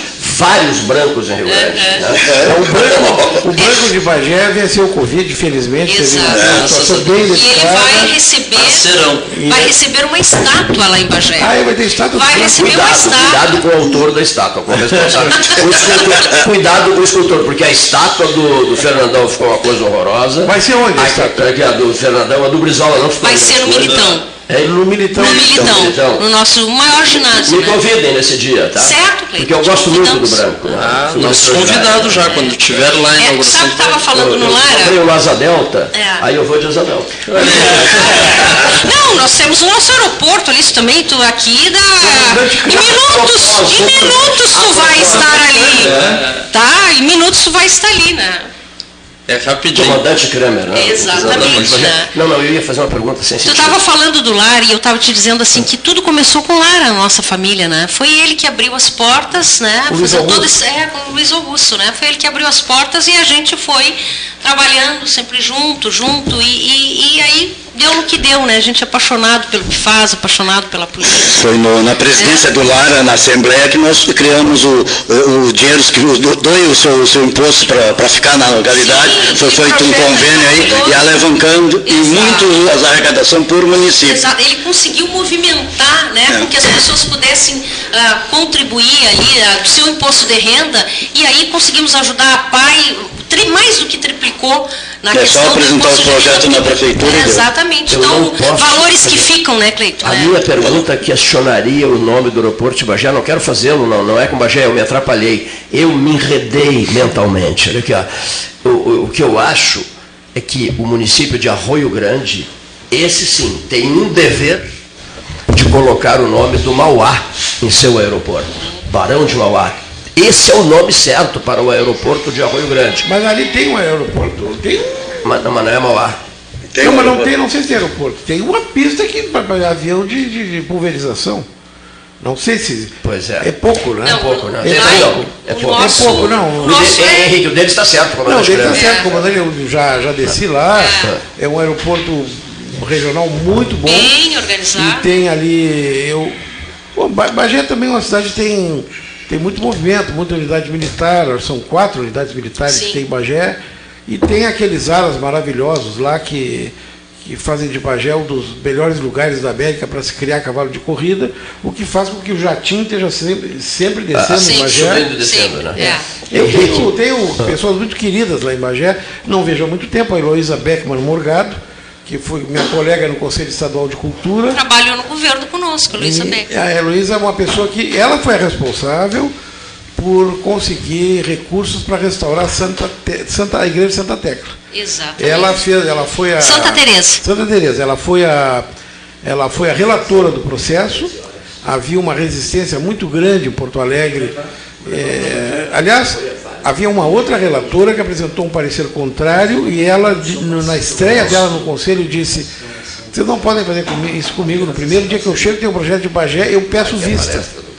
E levou para Bagé e trouxe um parecer na outra semana e foi aprovado por unanimidade. Ela garantiu o recurso e, e a partir dali, quem não a conhecia passou a ter por ela um respeito extraordinário. Eu já tinha a felicidade de conhecê-la, a mãe dela e tal. Ela sempre envolvida com arte, sempre envolvida com pintura. Bagé que também é o berço do, de alguns dos maiores pintores do Rio Grande do Sul, principalmente aquele grupo de Bagé. Eu tive a felicidade de frequentar a casa do Glênio Bianchetti em Brasília. Não fui no 40 graus de temperatura, ele fazia, ele fazia uns mocotós, eu não fui nesse dia, mas foi toda a delegação bagiense na casa do Glênio, que, para vocês terem uma ideia, nas paredes do Palácio Planalto estão os quadros do Glênio Bianchetti, Que maravilha. enormes, na Câmara dos Deputados, que aliás lançou um livro, o Glauco Rodrigues, que é outro bagiense famoso. Famosíssimo, aquele né, o Glauco. Grupo maravilhoso de Bagé, que, que tem uma página em qualquer dicionário de arte aqui, né? Então, fica aqui também o registro desses bagienses queridos e tal, né? É, de todos aqui, muito, muito respeitados. E, bom, e sem falar dos outros bagienses. Falando em Bagé. Ficaríamos o dia é, inteiro Não, falando. ficaria o dia inteiro, mas assim, ó, o, o Grafê lá de Bagé, tem o Hospital Grafê no Rio de Janeiro, é um bagiense, que era sócio do Guinle, que era sócio de todos os hotéis, Biblioteca. Cultural. Era um bagiense. Ou seja, o Henrique é a memória, e história E em biblioteca. pessoa. Eu, eu- ia pegar o Google aqui para olhar um pouco da história, mas eu vou pegar o Não, não, mas começou a falar, mas eu sou perdido. Ele é o arquivo móvel, ele é o arquivo móvel. É O Google, quando tem dúvida, ele são- tem contato com ele. Você não, você, você, eu tenho dúvida, você entra em não tem ideia, você não tem ideia como essas pessoas são respeitadas fora de. Vai- Tu chega num lugar, ah, do Rio Grande do Sul, foi lá em Bagé. Tanto que no Rio de Janeiro, esse hospital Grafê, no Rio de Janeiro, que ele legou, que ele montou o hospital, é respeitadíssimo. E está lá, nascido em Bagé, Rio Grande do Sul, um hospital dos melhores do Rio de Janeiro. Então, Bagé tem que tirar o chapéu para Bagé. O da Sharp É, tô também, lembra? falando em algumas personalidades. Aquele empresário da Sharp, lembra? O- Puxa vida, famosíssimo. Aquele era de Santa Maria. Mas viveu em Bagé. É, aquele é de Santa Maria. Aquele, é, aquele era de Santa Maria. Tinha até o Aras em. Bagé. né? É. Ah, bom, Henrique. mas assim, ali o Aras em Bagé, eu acho que o filho da. Morava em São Paulo, ele morava O em São filho Paulo. da, da, da Zuleika também tinha um Aras em Bagé, né? É o dela, né? Acho que era é, é é, dela, né? Deles, é. Fala sobre o dizer alguma É. coisa. sobre Henrique, falando em personalidades, ah, nós, os alunos da rede pública municipal, gravam CDs. E esses CDs é, sempre são músicas e canções de autores bagenses. E esse aqui foi o primeiro CD Bagé Encantos, em 2018. O ano passado eles fizeram, também gravaram o segundo CD. E aqui tem a música Cordas de Espinho, do Luiz Coronel, famosa, Ah, né? sim, o Luiz Coronel. É, e cantado pelos nossos alunos, que aí uma vez no ano eles vão para o estúdio, a gente faz oficinas de música e aí eles gravam o CD. O ano passado também eles gravaram, O Luiz Coronel, mas eu não o trouxe Luiz aqui, esse aqui Coronel eu trouxe pra- Bagiense que está disputando uma cadeira na Academia Brasileira de Exatamente, momento. é. Acho que não ganha da Fernanda Montenegro. Mas. Mas como tá lá o- disputando. Como dizia o, como dizia o Bilor Fernandes, a Academia Brasileira de Letras tem 39 cadeiras e uma cadeira rotativa. Ou seja, sempre tem vaga. Né? Sempre Vai tem aparecer vaga, é. sempre uma vaga, mas, Mas- o Coronel está lá inscrito. Importante para nós também, né, e, Henrique? Merece, Merece muito. merece. né? importante para o Rio Grande do Sul, né? Eu Uma acho que é uma do- referência. Do, do, que o Augusto Lara e eu estávamos conversando agora. é, no dia da palestra do Carlos, do Carlos Braga. Que vai ser em breve, viu? Já vão Em preparar Bagé. tua agenda aí, Em Bagé, Bagé. olha aqui, ó. Levar essa Em Bagé, preciosidade segura a gente faz, nesse dia da palestra dele em programa Bagé, é lá. a gente faz o, o, o, o, o Bagé, o Bagé 13 horas. né? 13 horas, com Opa, certeza. E faz um churrasco também para te esperar, né? Sem churrasco. Não faz esse convite. Olha aqui só. É, lugares que eu gosto muito, olha aqui, ó. por exemplo, a Catedral de Bagé. A- Ela continua, ela abre uma vez por ano, só porque não é a catedral, a área onde está sepultado o, o Gaspar da Silveira Martins, é uma, a, a, família parece que os, os, herdeiros, os descendentes, abrem uma vez por ano, continua valendo isso ou não? Eu sempre ouvi falar de. Não hein? sei te dizer. Não, não saberia. É que agora em pandemia eu acho não, que. Não, não, não, sim, não, não, agora não. Mas normalmente, hein, Henrique, sabias disso, né? Que abri, abriam uma vez por ano Henrique, a capela onde estava. Não, ali, ali havia uma. Eu acho falou, interessante Bagé, porque é o seguinte, Bagé foi cercada na Revolução de 93, houve uma batalha extraordinária, uma confusão sem fim, foi aquela revolução. E eu me lembro assim de, de, de ouvir historiadores bagenses, algumas pessoas muito brabas, porque tempos depois o pessoal tinha muito orgulho de ver nas paredes da igreja os tiros de fuzil. Até hoje tem. Ainda tem, não, mas tem um padre que queria tapar, porque eu, eu ia dizer. Faz aí- parte da história, não? Mas não é possível, porque tinha um padre lá que queria. E os caras diziam assim, mas no castelo de. O Assis Brasil, na outra Revolução, em 23, quando deram os tiros lá no castelo, ele mandou botar um vidro de cada lado, a janela não entra vento, mas tem o furo da bala. E o padre lá em Bagé, na Revolução de, de 93, que era foi muito pior que a de 23, o padre queria chapiscar. Isso não de jeito nenhum, aquilo foi uma confusão. De jeito né? nenhum. Mas essas coisas todas, eu me lembro, eu ia muito, minha infância toda, fui muito a Bagé, eu tinha paixão pela Casa do Cavalo Preto. Continua. É, mas tinha um cavalo empalhado na frente que eu acho que não tem mais. Tá dentro? Está dentro lá? Claro. Então, assim, ó, tá dentro, botar pra descansando, tá descansando. dentro. Claro. Tu imagina, tu imagina, Cleito, para uma criança chegar numa cidade e ter um cavalo empalhado e encilhado na frente, aquilo era uma coisa assim. Uma do atração, né? No tempo, claro, a gente não tinha celular, senão teria foto. O celular com foto eu teria fotos, né? Mas era, era um, assim, né? Eu quero ir lá ver o cavalo preto. né? Quero na casa do Cavalo Preto. E sabe que agora aqui em Bagé tem feito muito, aqui em Pelotas, é, é, professora Adriana e, e vereador Lara, tem feito muito sucesso um rapaz lá de Bagé que tem um programa no YouTube, que é um historiador, que mostra instâncias antigas. Tem muita gente que assiste aqui. Não lembro o nome dele, mas ele publica livros e ele, ele mostra porteiras antigas de Bagé, ele mostra, ele mostra antigos banheiros de gado. É muito interessante. É um rapaz que eu acho que é técnico agrícola. Quando ele vai visitar algum lugar, ele vê uma coisa que está desaparecendo do cenário gaúcho, ele para, registra e faz um programa no, no YouTube. Uma- eu não estou lembrando o nome dele, mas se eu lembrar eu lhe digo, porque ele, se vier a Pelotas, tem, tem audiência. Augusto, acho que temos que marcar uma outra conferência também para Bagé. Estou pensando nisso. Pensasse nisso? É, com certeza, lá na Câmara, vamos sediar na Olha Câmara aqui, ó, lá. claro, olha aqui, ó. Outro dia, fez, outro dia fez um discurso belíssimo, belíssimo, belíssimo, e foi homenageado pela Associação Rural de Pelotas. Foi um dos três homenageados da Associação Rural de Eu Pelotas. recebi uma Na medalha Expo-feira. muito. que Fez um discurso muito. belíssimo, belíssimo, E belíssimo. depois eu recebi alguns telefonemas, disse, mas esse cara não era de Bagé? O José Cipriano Nunes Vieira era de Pelotas, mas dois filhos foram para Bagé. A família Nunes Vieira, que É. é, é, sediados em Bagé, tem, tem familiares é, ligados aos Tavares lá, a estância do Tigre, aquele, aquelas coisas que vocês conhecem bem lá em Bagé. Os Tavares eram de lá também, na, dessas revoluções, pessoas eu- de. eu já de garanti dois faca- churrascos, olha aqui. Faca, faca, Gente, a faca na palestra, vamos separar o, o, o, o 13 horas, olha aqui, ó. Num 13, no, o 13 horas e um churrasco. A palestra do, do Carlos Braga e um churrasco. A Não, mas palestra, vai, vai a ser um palestra- dia só, Cleiton. Um a dia palestra- só que o churrasco para tua palestra. a palestra e outro churrasco, sabe por quê? A carne está muito cara. Falar sobre educação financeira, fazer outro.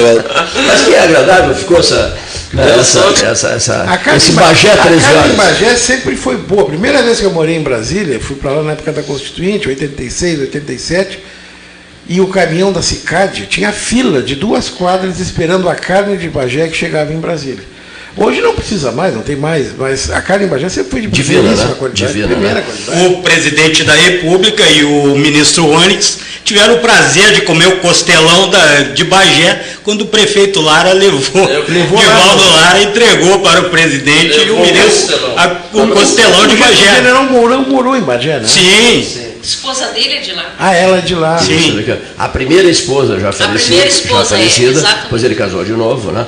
Mas ele dizia assim, quando o avião desce, prepara para descer no, em Porto Alegre, sobrevoa Porto Alegre, os meus, os meus pensamentos, os meus entusiasmos já estão concentrados em Bagé. É, ele- é apaixonado Ele por disse Bagé. aqui ao vivo, que ele esteve É, aqui. ele é- Ele ganhou o título de cidadão bagense. né? Exatamente. Que o Tem melhor amigo dele se chama José Carlos da Silveira Osório, o Tatalo, ex-vice-reitor da UFPEL, uma autoridade brilhante autoridade em, em ovelhas, sabe? Deixa eu perguntar uma coisa pro Professor vereador- da UFPEL. do vereador Augusto Lara. Ainda existe, né? ainda, é- ainda existe, ainda é vereador o, o rapaz aquele que vinha todos os anos desfilar na escola de samba General Teles aqui em Pelotas, o Vesgo, chamavam? Paulinho falecido. Ah, é falecido. Falecido. Já Ele faz tempo, é. Todos os É, anos ele para foi vereador há Já faz uns 10 anos. 10 anos atrás, 12 anos Teve atrás. dois ou três mandatos, né? Não, teve um mandato. Um só mandato. Só teve ele um mandato. muito, aquele era fã da, Foi da- o teu primeiro Foi no meu primo em 2000, Foi- ele foi 2000 a vereador de 2004. 2001 a 2004. Ou seja, 20 anos já. Era o ele que É. recebeu em Bagé o garotinho. Garotinho. Não, não, não, não. Ele estava no aeroporto quando o Antônio Garotinho chegou. Pode ser. Ele podia estar sempre que era no mesmo partido. É, Pode tem ser. até uma historinha Pode interessante. ser. Pode o ser. ato falho. Pode ser. O ato falho do Mesmo Garotinho. partido, é. Pode ser, Ele né? foi colega da mãe quando foi, teve o primeiro mandato, de 2001 a 2004. Foi na, foi na época que até balão caiu em Bagé. Foi. foi? Exatamente. Tem um balão Mas da- da. NASA, né? É, que memória.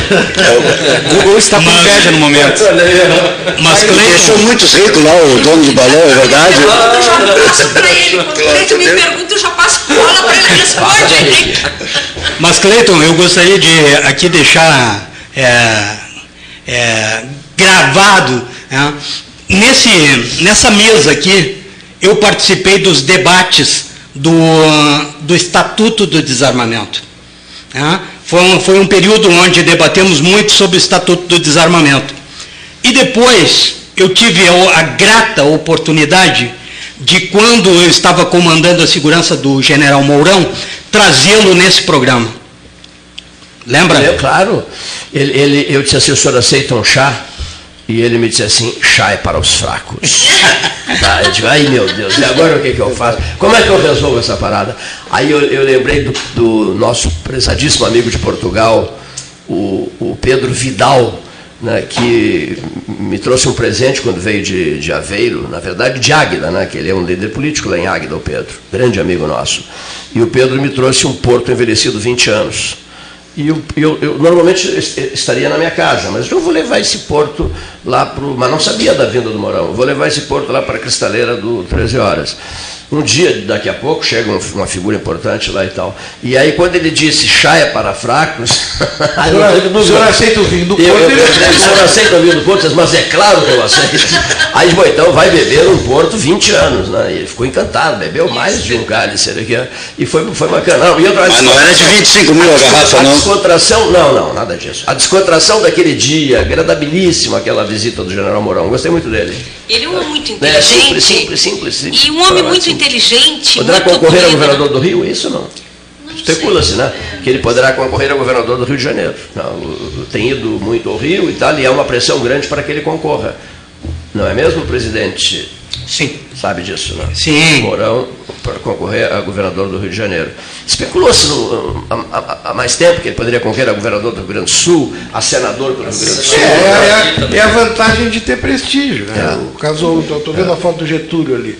O Getúlio concorreu senador por São Paulo, pelo Rio Grande do Sul. Se elegeu- Na época podia, se, Se elegeria por qualquer se elegeu lugar, em três né? lugares, depois escolhe um depois, né? O próprio É. Brizola, né, Henrique? O Brizola. Governador do Rio de Janeiro. Eu imagino Getúlio Vargas nos dias de hoje com internet. Quando Getúlio Vargas morreu, ele não sabia que tinha tanta popularidade. A propósito de falas, como era, como era que é, como é que era aquela largada daquele. Aqui no, no Grande Hotel, ele foi para uma sacada do Grande Hotel, a Praça Pedro Osório, super lotada, super lotada, né? E o povo enlouquecido com Getúlio, né? E ele chega até a sacada, percebe as demonstrações de carinho da, da população de Pelotas, do povo de Pelotas ali, e, e ergue os bracinhos, é um cara pequenininho, né? E diz assim, eu não mereço tanto. Assim começa o discurso dele. Eu não mereço tanto. Aí o pessoal foi a loucura, né?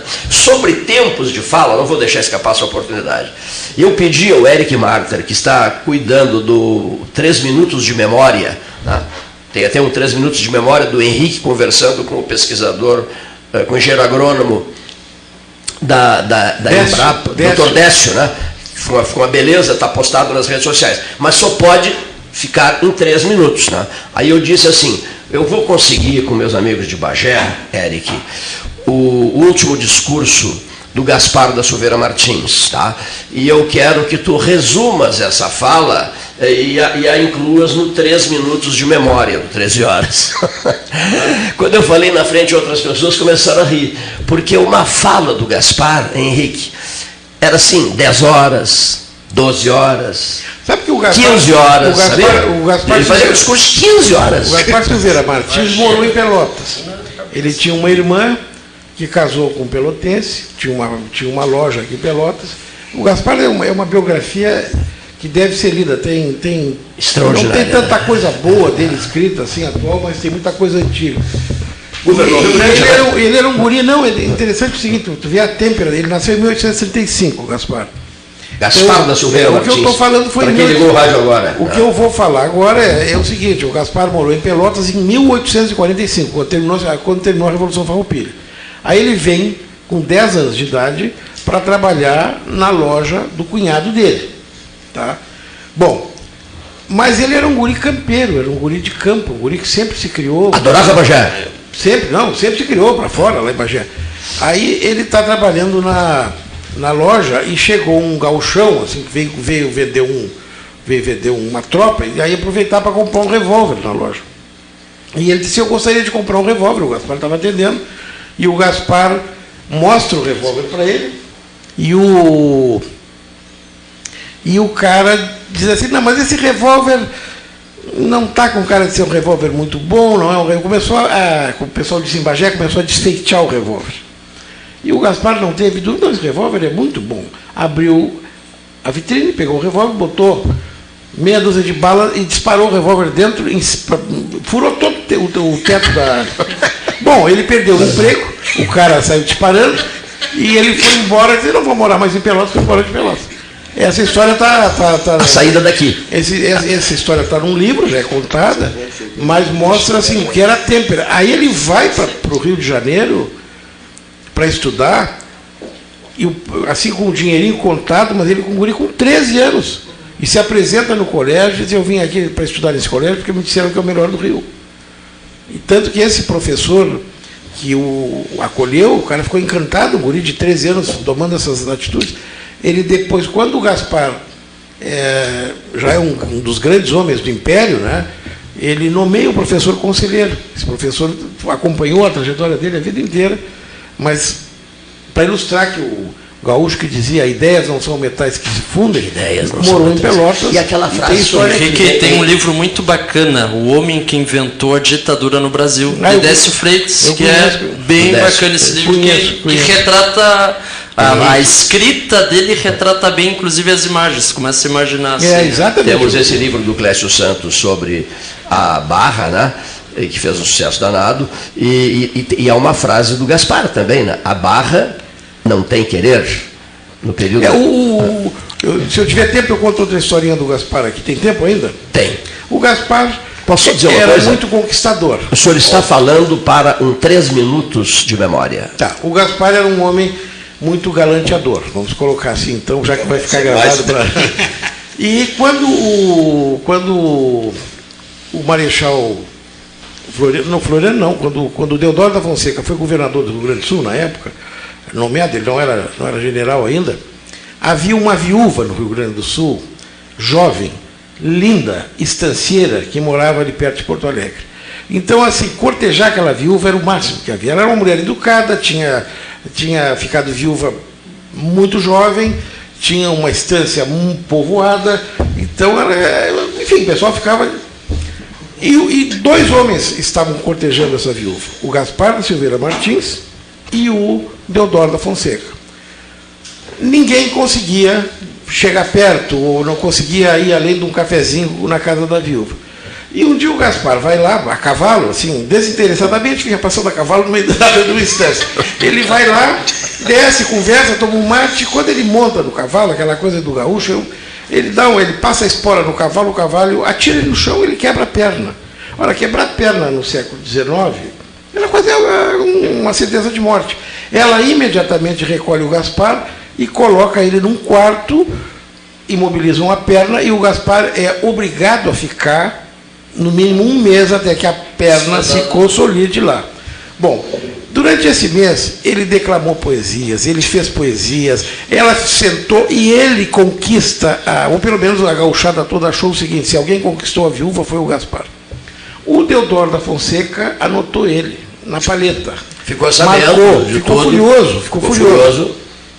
Dizem, quem me disse isso foi, o, foi um historiador bem importante, me disse o seguinte, que quando vão até a casa do Deodoro para convencê-lo a, a- proclamar a República, o Deodoro não sabia que o Gaspar da Silveira Martins seria o próximo primeiro-ministro do Brasil. Ele estava nomeado, tanto que ele é preso a caminho do Rio de Janeiro, ele estava no Rio Grande do Sul, ele é preso em Santa Catarina, porque ele estava indo para assumir o governo.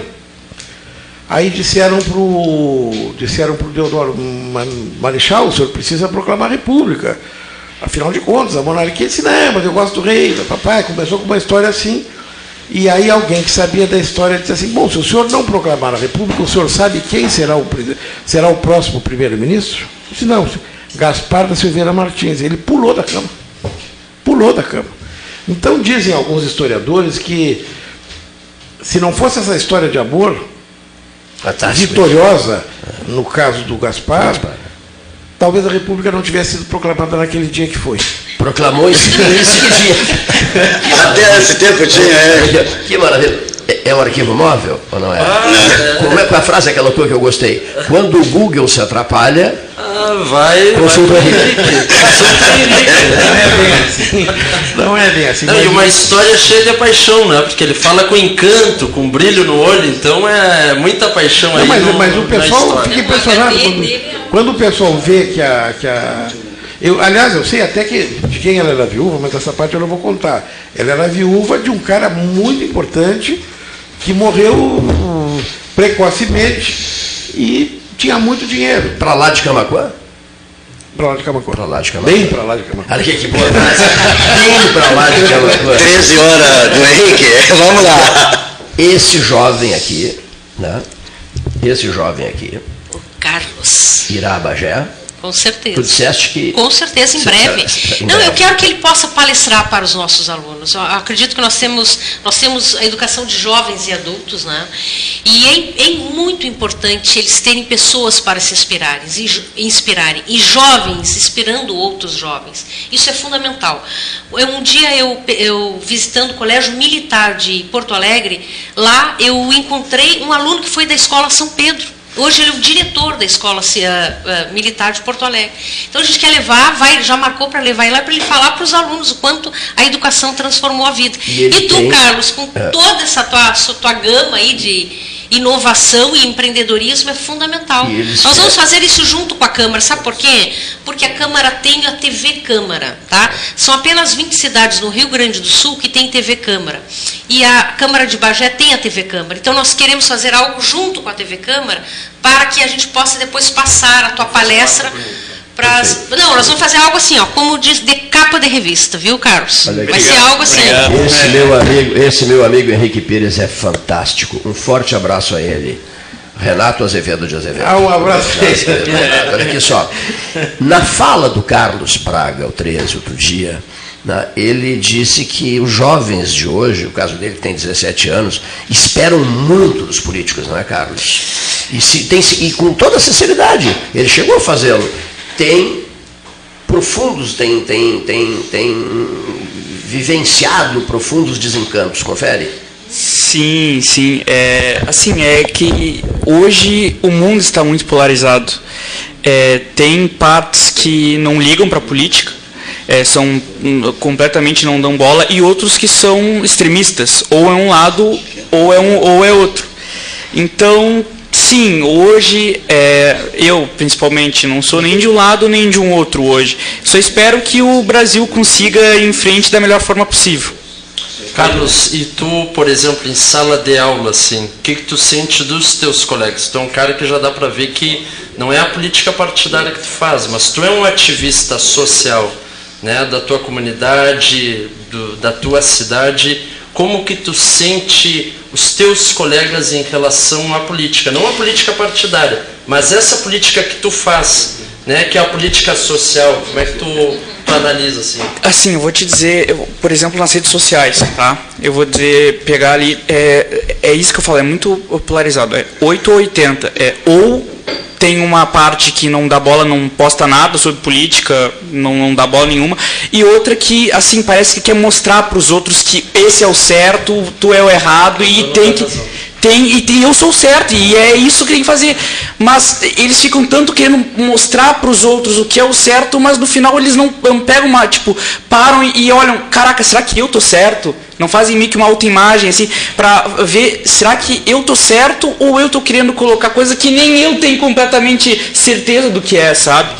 E eu acho que eles estão querendo, uh, como posso dizer, é, falar que sabe, sabe, mas muitas vezes não sabe sabendo. Por isso que eu falo uh, do, dessa ideia do meu, meu aplicativo, porque é, assim o mundo vai evoluindo e as coisas vão mudando, mais dinâmicas. vão dinâmicas. E aí eu falo do, do meu aplicativo da questão porque eu vejo que como tu disse, tem 40 mil. E 9 milhões. 49 milhões, isso, milhões de jovens. Mas, assim, é, isso, eu, na minha visão, certo? Eu vejo um pouco porque, se tu vai ver, assim, uh, como funciona o método de ensino hoje, é a mesma coisa que meu bisavô ficava sentado o dia inteiro escutando, não o dia inteiro, mas é uma parte do dia escutando o professor. E eu acho que hoje é, é assim, completo tem que ter uma, uma nova evolução. Assim, porque eu digo, eu estudei quatro anos, morei quatro anos em São Paulo, e lá eu estudei num, num colégio chamado Lumiar. Metodologia completamente diferente. Eu nunca me adaptei à metodologia normal de colégio, que é lá ficar sempre escutando. Então, Quatro nesse- horas sentado, né? é, cinco, seis horas. bancária. Exatamente. Sempre fui um cara assim muito criativo, sim, muito é, sempre extrovertido. E lá não, tu tem que ficar quieto e escutar o professor. Tu não pode tu dar o teu depoimento, pô, eu acho que é assim, não. É sempre o professor, certo? E né, nessa escola que eu estudei, é, é, assim, a metodologia baseada na- no, no ensino da escola do Porto, de Portugal. Montessori, Montessori, Aham. né, só pode ter, tem inspiração em Montessori. E aí, e, é, eu não sei direito, mas eu Não, conver- em converso com o Portugal, pessoal tá. lá, com, com, tô entrando em contato também com o pessoal da escola Lumiar, Aí está, a Escola do Porto. e que tem embasamento na escola do aham. Porto, e eu acho que isso foi um diferencial assim na minha vida completo, porque lá é um ensinamento completamente diferente. É, é, é que assim, eu vejo que hoje o ensinamento é, eles te ensinam, assim, ensino médio resumido, tu tem que é passar no vestibular, estudo pro vestibular. Só que beleza, tu vai, passa no vestibular, vai, o que, que vai ser de ti depois? Qual é a experiência que tu tem na vida de trabalho? Nenhum. Eu vou te dar um exemplo que assim, ó, é, ah, faz, foi há uns dois anos, eu, eu fui pegar um Uber e eu comecei a conversar com o motorista e o motorista me dizendo, fez uma ótima faculdade de, de Direito, eh, se formou nos Estados Unidos, acho que foi nos Estados Unidos ou na Europa, em Direito, foi, voltou para cá para trabalhar, buscou, buscou trabalho, não, ninguém aceitou ele. E aí tu vê, hoje, crianças de 6, 7 anos, com apenas a imaginação e a criatividade, fazendo já milhões, que antigamente isso era impossível, impossível. Então é isso que eu vejo na, na mente da, que causa também, às vezes, tantos problemas na, para os adolescentes, é que, cara, se tem uma criança que só com a criatividade e bondade ela consegue fazer isso, por que será que eu tenho que, pô, estudar, estudar, estudar e depois ter que ficar procurando emprego com a chance de não conseguir, entendeu? Eu acho que o método de ensino tem que ser mais voltado à criação, ao empreendedorismo. Se reinventar. Se reinventar, porque é, não muda. Tudo muda, o mundo mudou e a forma de educar não. Quer dizer, está começando, mas ainda o tradicional é o tradicional. É, se ensina, se ensina não ser empreendedor, se ensina para ir para uma grande mu- multinacional ou ser um funcionário público, é- é, por aí. E E como as grandes empresas estão diminutas e as multinacionais vão ter que ter um outro viés, tudo indica, né, o, o jovem de 31 Augusto. E na maioria das vezes, os mais inteligentes do colégio e mais bem desenvolvidos, que têm um grande potencial de ser alguém gigante na vida, são educados a ser um empregado e não um empregador. E os que são, não se dão muito bem e tentam fugir um pouco desse tradicionalismo, acabam sendo o, o empregador. Tu Quem, deu falaste aula, uma quem, dava, quem dava aula de inglês lá na- Eu acho que nessa escola na cidade do Porto foi a autora do Harry Potter. É? Ela é interessante porque ela, ela casou com um português e foi morar lá em. Foi morar na cidade do Porto. Foi morar na cidade do Porto. E E diz que a relação, caso, ela era É, não é a Escola da Ponte? Isso, Escola da da Ponte. Ponte, Isso, propagada isso, pelo isso, José Pacheco. Eu já estive aqui Escola numa Ponte. palestra do José Pacheco aqui em Pelotas, Claro, fantástico. bacana. É. E, e aí o que, o que, que ele de- desenvolve? Né? Um processo, ele fomenta um processo criativo. O que tu estás falando é, tu assim, fizesse uma análise Criar pessoas autônomas. é, é- é extremamente, Cleiton, verdadeira. Nós estamos fazendo os mesmos, ah, ah, praticando a mesma ah, metodologia de 50 anos atrás e queremos resultados diferentes. Isso não vai dar certo. Ah. Quando a escola ela não encanta e ela não traz o processo criativo que é a Escola do Porto, através do José Pacheco, que é um bambambam bam, bam na pedagogia mundial, Montessori, eu não sei se vocês já ouviram falar nessa grande italiana, foi uma primeira mulher italiana, Montessori, e ela, quem criou o Google, ele foi todo alfabetizado, entrou por todo, toda a educação dele foi montessoriana, porque o que é o processo educativo montessoriano e, da Escola do Porto? O protagonismo deixa de ser a figura do professor, mas para ser o aluno. Mas no, sim, o professor está ali. Mas aí o professor ele é o mediador para auxiliar processo criativo do aluno. E isso, tu tivesse uma escola, uma educação diferente, e tu está mostrando que isso é possível. Eu acho que quem sabe está aí um dos pontos, um dos pontos que nós temos tantos jovens abandonando a escola porque eles não, eles são né, acabam não tendo aquele processo criativo. Porque a gente sabe que hoje é muito difícil alguém que sai da escola pública, sem universidade, sem nada, conseguir uma oportunidade sem dinheiro. Então, assim, é, eu acho que primeiro é, tem que arrumar as questões econômicas para ver. Porque, por exemplo, vou, vou dar um exemplo. É, tem o. Até pegar aqui, eu posso mostrar para vocês. Tem o Instituto Caldeira de Porto Alegre que assim foi fundado por 39 grandes empresas aqui do Rio Grande do Sul. E lá, assim, é, tem a participação do, do Agibank, Banrisul, Grupo RBS, Renner.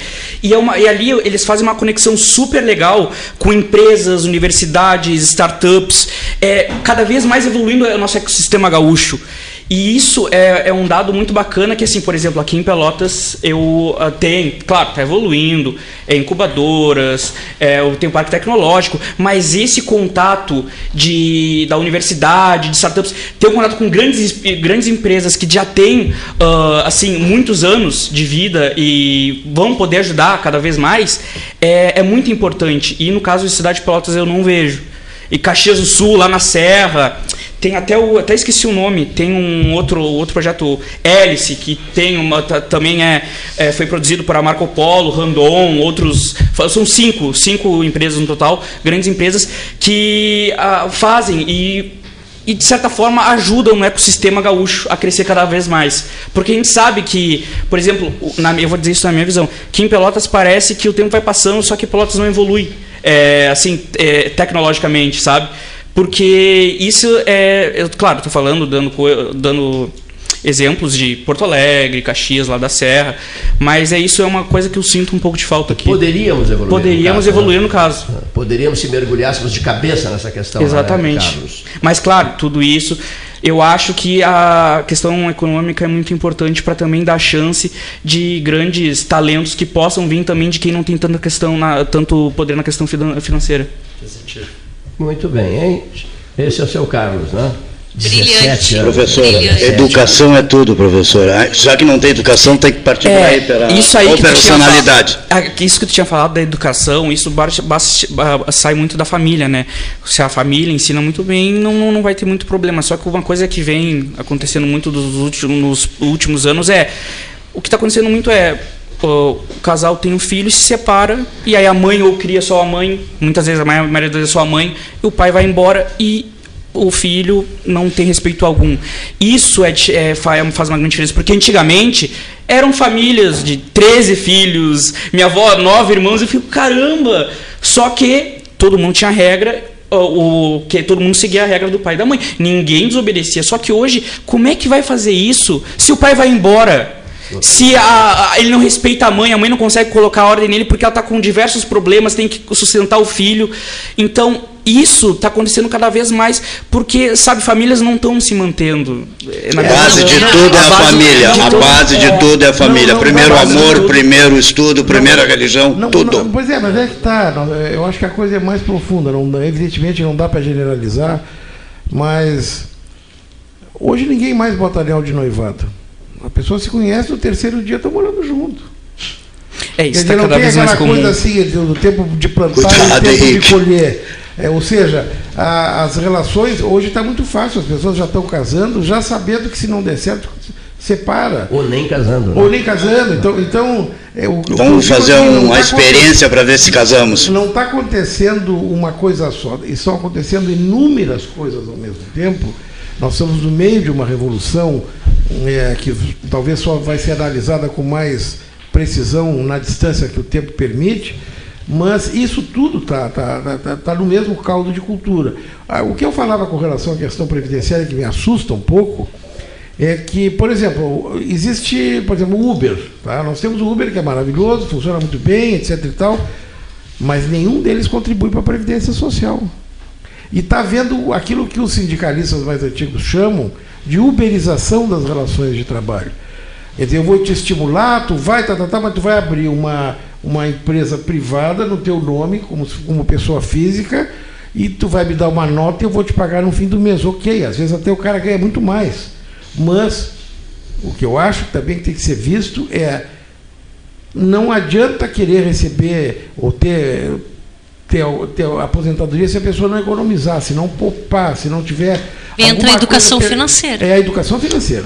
Educação Mas, financeira. Henrique, esses que tiram a nota, ele tem alguma coisa com ele, ou ele é um MEI, ou ele, é- ele MEI, paga por, MEI, pelo, MEI. pelo microempresário, ou paga pelo simples. Esse ainda tem. O pior é que aquele que nem tira a nota. Não, e se adoece, E aquele, e aquele que vai lá na tua casa, o outro te cobra 80, ele quer 150, ele trabalha um dia, passa uma semana sem trabalhar e não contribui para Não, nada. Amanhã depois vai concor- vai concorrer com aqueles que pagaram Isso na mesma. Isso sempre, o- isso sempre O, teve, né? o, o, público- o governo tem que a- a- acatar todos Isso eles. sempre teve que a gente sempre chamou de serial killer de galinha dos ovos de ouro. Quer dizer, aquele cara que é chamado na tua casa para fazer um serviço, ele podia cobrar 100, ele vai cobrar, querer te cobrar 300. Ele vai fazer um, não vai fazer outro. Terminou e tu não vai chamar de novo. Assim- Ou seja, ele mata a galinha dos ovos de ouro. Então ele acaba. Ou assim- seja, assim, não, é, não pode. Mas isso também é educação financeira. Ele tem que, se ele cobra 10 reais para botar um parafuso na minha casa, se ele chegar na tua casa que é mais bonita que a minha, não pode ser 15 reais o parafuso, é 10. Só Pra- que isso é educação. Para os ouvintes que estão meio perdidos, porque a gente sabe que tem al- alguns não, não tem muita noção financeira, mas é muito importante, recomendo o livro Pai Rico e Pai Pobre, que eu acho que é um essencial que todo mundo tem que ler, sabe? Porque ali mostra a visão de dois pais, um é o pai verídico e o outro é o pai de um amigo dele, e mostra o pai dele, que sempre foi muito estudioso, estudou, e é um professor, e sempre, ah, assim, não vou dar muitos spoilers aqui, mas, Mas assim... é maravilhoso, é necessário. maravilhoso. Eu dei para todos os meus filhos Eu lerem. acho necessário pra Esse todos. livro começou pelo Augusto, depois a Luana e a Luísa. Obrigatório, eles têm que entender o mínimo a importância do respeito ao dinheiro, né? E como Exatamente. fazer o dinheiro poder também se e não é o quanto tu ganha, mas é como que tu gasta o que tu ganha, né? Exatamente. E isso já está bíblio. Seja fiel no pouco e no muito lhe colo. Quem não no pouco não conseguir gerir o pouco, certamente quando tiver um muito também não, porque não passou no teste de gerir o pouco, né? Exatamente. Mas tem também quero sugerir um livro Bolsa Blindada, que é um livro também bem importante para as mulheres, como gerir e organizar a sua vida financeira. E O Homem Mais Rico da Babilônia, que é um best-seller também de educação financeira. Já lesse esse? Não, esse eu vou comprar. Ele já, tava, já tá na minha listinha. Ah, já tá na minha é, listinha. esse aí também, o Augusto tem esse também. Para bem- encaminharmos essa conversa para o seu derradeiro instante, olha aqui, ó, eu- ficou guardada uma frase do Henrique, que eu quero te ouvir sobre isso, que é, é, o livro manuseado, eu, eu e muitos, eh, a gente fala muito sobre livros e tal, e tal, conversava eu recentemente sobre isso com o Monquelá, saudoso Monquelá. Eu sempre carrego um- uma canetinha, um pincel eh, amarelo, né, para marcar páginas e trechos que, que me agradam muito. Aprendi com Lessa Freitas. Um marca-texto? Um marca-texto, exatamente. Eu não abro mão de um livro que será por mim manuseado. Eu vou deixar em cima de uma escrivaninha, numa mesa, vou abrir aquela página X na hora que eu bem desejar para continuar lendo. quando- Tipo assim, perdi o sono na madrugada, vou me dedicar à leitura Tem e tal. aquele contato. Exatamente. Agora, aí di- disse o Henrique, e, e o fez com brilho, que, infelizmente, né, estão com os dias contados. Né? É a indústria gráfica. Né? Eu, eu, assim, ó, o, o livro impresso ele não vai deixar de existir, não. Porém, né, Mas vai ser mais caro, porque vai ser vai ter para menos gente. Agora, por outro lado, quem já se acostumou a ler na internet, quem consegue ler no computador, marca o não texto do computador. Não gosto. É, abre isso. no Eu computador. eu não gosto, eu não gosto. Ele eu não não gosto. o futuro- livro físico, ele tem até um romantismo, É. né? Tem um charme, tem um romantismo que no aqui, ó. computador. No futuro vai ser para as pessoas mais conservadoras, que pô, gostam de ler assim e tem uma paixão. Porque, tipo, hoje, se eu quiser, eu vou aqui, co- consigo comprar no celular e só, eu só baixo ele e vejo, entendeu? Não Agora, tem muito problema. eu a tua opinião sobre isso. Agora tu vê o seguinte, aí é que tá. O, o jornal que tu gosta de ler, que custa 50 reais por mês a edição impressa, custa 10 reais a edição online. É verdade. Ou seja, as Ou pessoas, menos. as pessoas Menos. vão migrando para a edição é, pela internet e o, e o custo é, dilui e, e o jornal sofre isso também. Então é, é isso que eu digo. Onde nós formos olhar tem um tem Perfeito. uma, por exemplo, o rádio. Nós estamos fazendo rádio aqui. Tem mais hoje tem mais ouvinte na internet, ouvi, estão nos acompanhando em, em, em N lugares, do que no raio coberto pelo quilowatt da, da, da- da rádio. Perfeito. Então, Perfeito, perfeito. Leitura perfeita. Tens razão. Bom, Cleiton, amanhã vai ter programa reprise, né? Isso. Amanhã nós vamos ter um 13 horas reprise no feriado sobre com a presença do, do governador em exercício eh, e- direto da Associação Rural de Pelotas. Para fecho de conversa, a tua opinião em relação ao tema, né? a questão do livro, o livro manuseado, você em casa, com marca-texto, essa coisa toda, eh, carregando o livro embaixo do braço, indo fazer uma leitura no banco da praça, coisas no gênero, né? ou na biblioteca, ou mesmo deitado, né? tendo o livro ali para abri-lo a hora que bem desejar, etc, etc, ou ter que ir para frente do computador, tá? online. Como é que fica? Como é que tu te sentes? A geração dele já é do computador. É. Nos teus 17 anos de idade. O que, que tem? Se eu tenho, eu sinto alguma diferença? Tu não gostas do livro do livro impresso? Assim, é que eu acho, é que eu já, eu já, eu não nasci, eu não sou que nem a geração alfa. Ele já nasceu A consciência ecológica dele já é outra, Não, diferente da nossa. é- é que Ele já assim, tem é- uma consciência ecológica, acho que maior do que a nossa. É que assim, a geração. Eu não, é que eu não sou que nem a geração alfa. Tipo, eu fui mexer mesmo, eu tenho meu telefone com 13 anos, então eu já não nasci com um telefone grudado. É a diferença da geração alfa que já nasceu com galinha pintadinha ali no, no tabletzinho.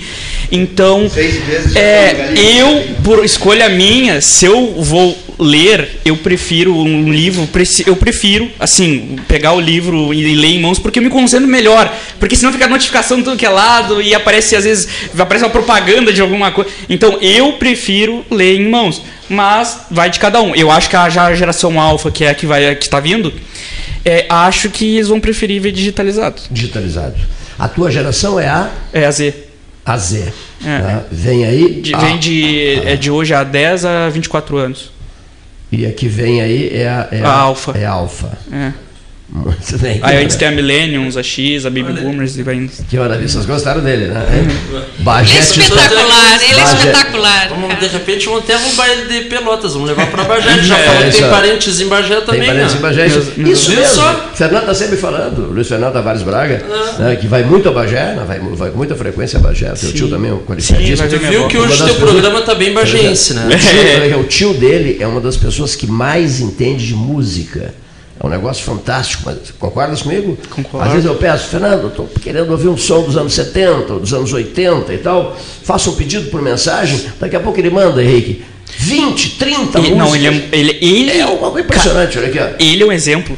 Posso, desculpa te interromper. Ele, é ele estuda muito, muito, muito. Sempre Muito. foi muito estudioso. E ele é um exemplo que, se, se a escola é, ensinasse ele muito bem a como lidar com dinheiro, a como empreender, cara, tchê, esse cara ia ser fora da curva. Olha aqui, é impressionante. E ele garanto que ainda tem toca-disco. perfeccionista. Tem toca-disco aí. Ele tem toca-discos? Ele tem, ele tem toca-discos, Fernando? Pá, acho que tem, não Olha sei. aqui. Mas cuida só. Eu digo, não, eu te pedi uma música, duas, ele manda 20. Mas assim, em questão de minutos, é um negócio impressionante isso. Bom, então vocês vão aqui, ó, o 13 horas, puxa vida, garantiu três baitas churrascos. Olha aqui, ó. Tô brincando. Não, mas um de carne de ovelha, pelo menos. Carne É. de ovelha, toda vez, olha aqui, ó. Não pode faltar. E eu quero visitar a capela do Gaspar da Silveira Martins. Para quem ligou o rádio há pouco, o Gaspar falava 10, 12 horas num discurso, vocês sabem disso, né?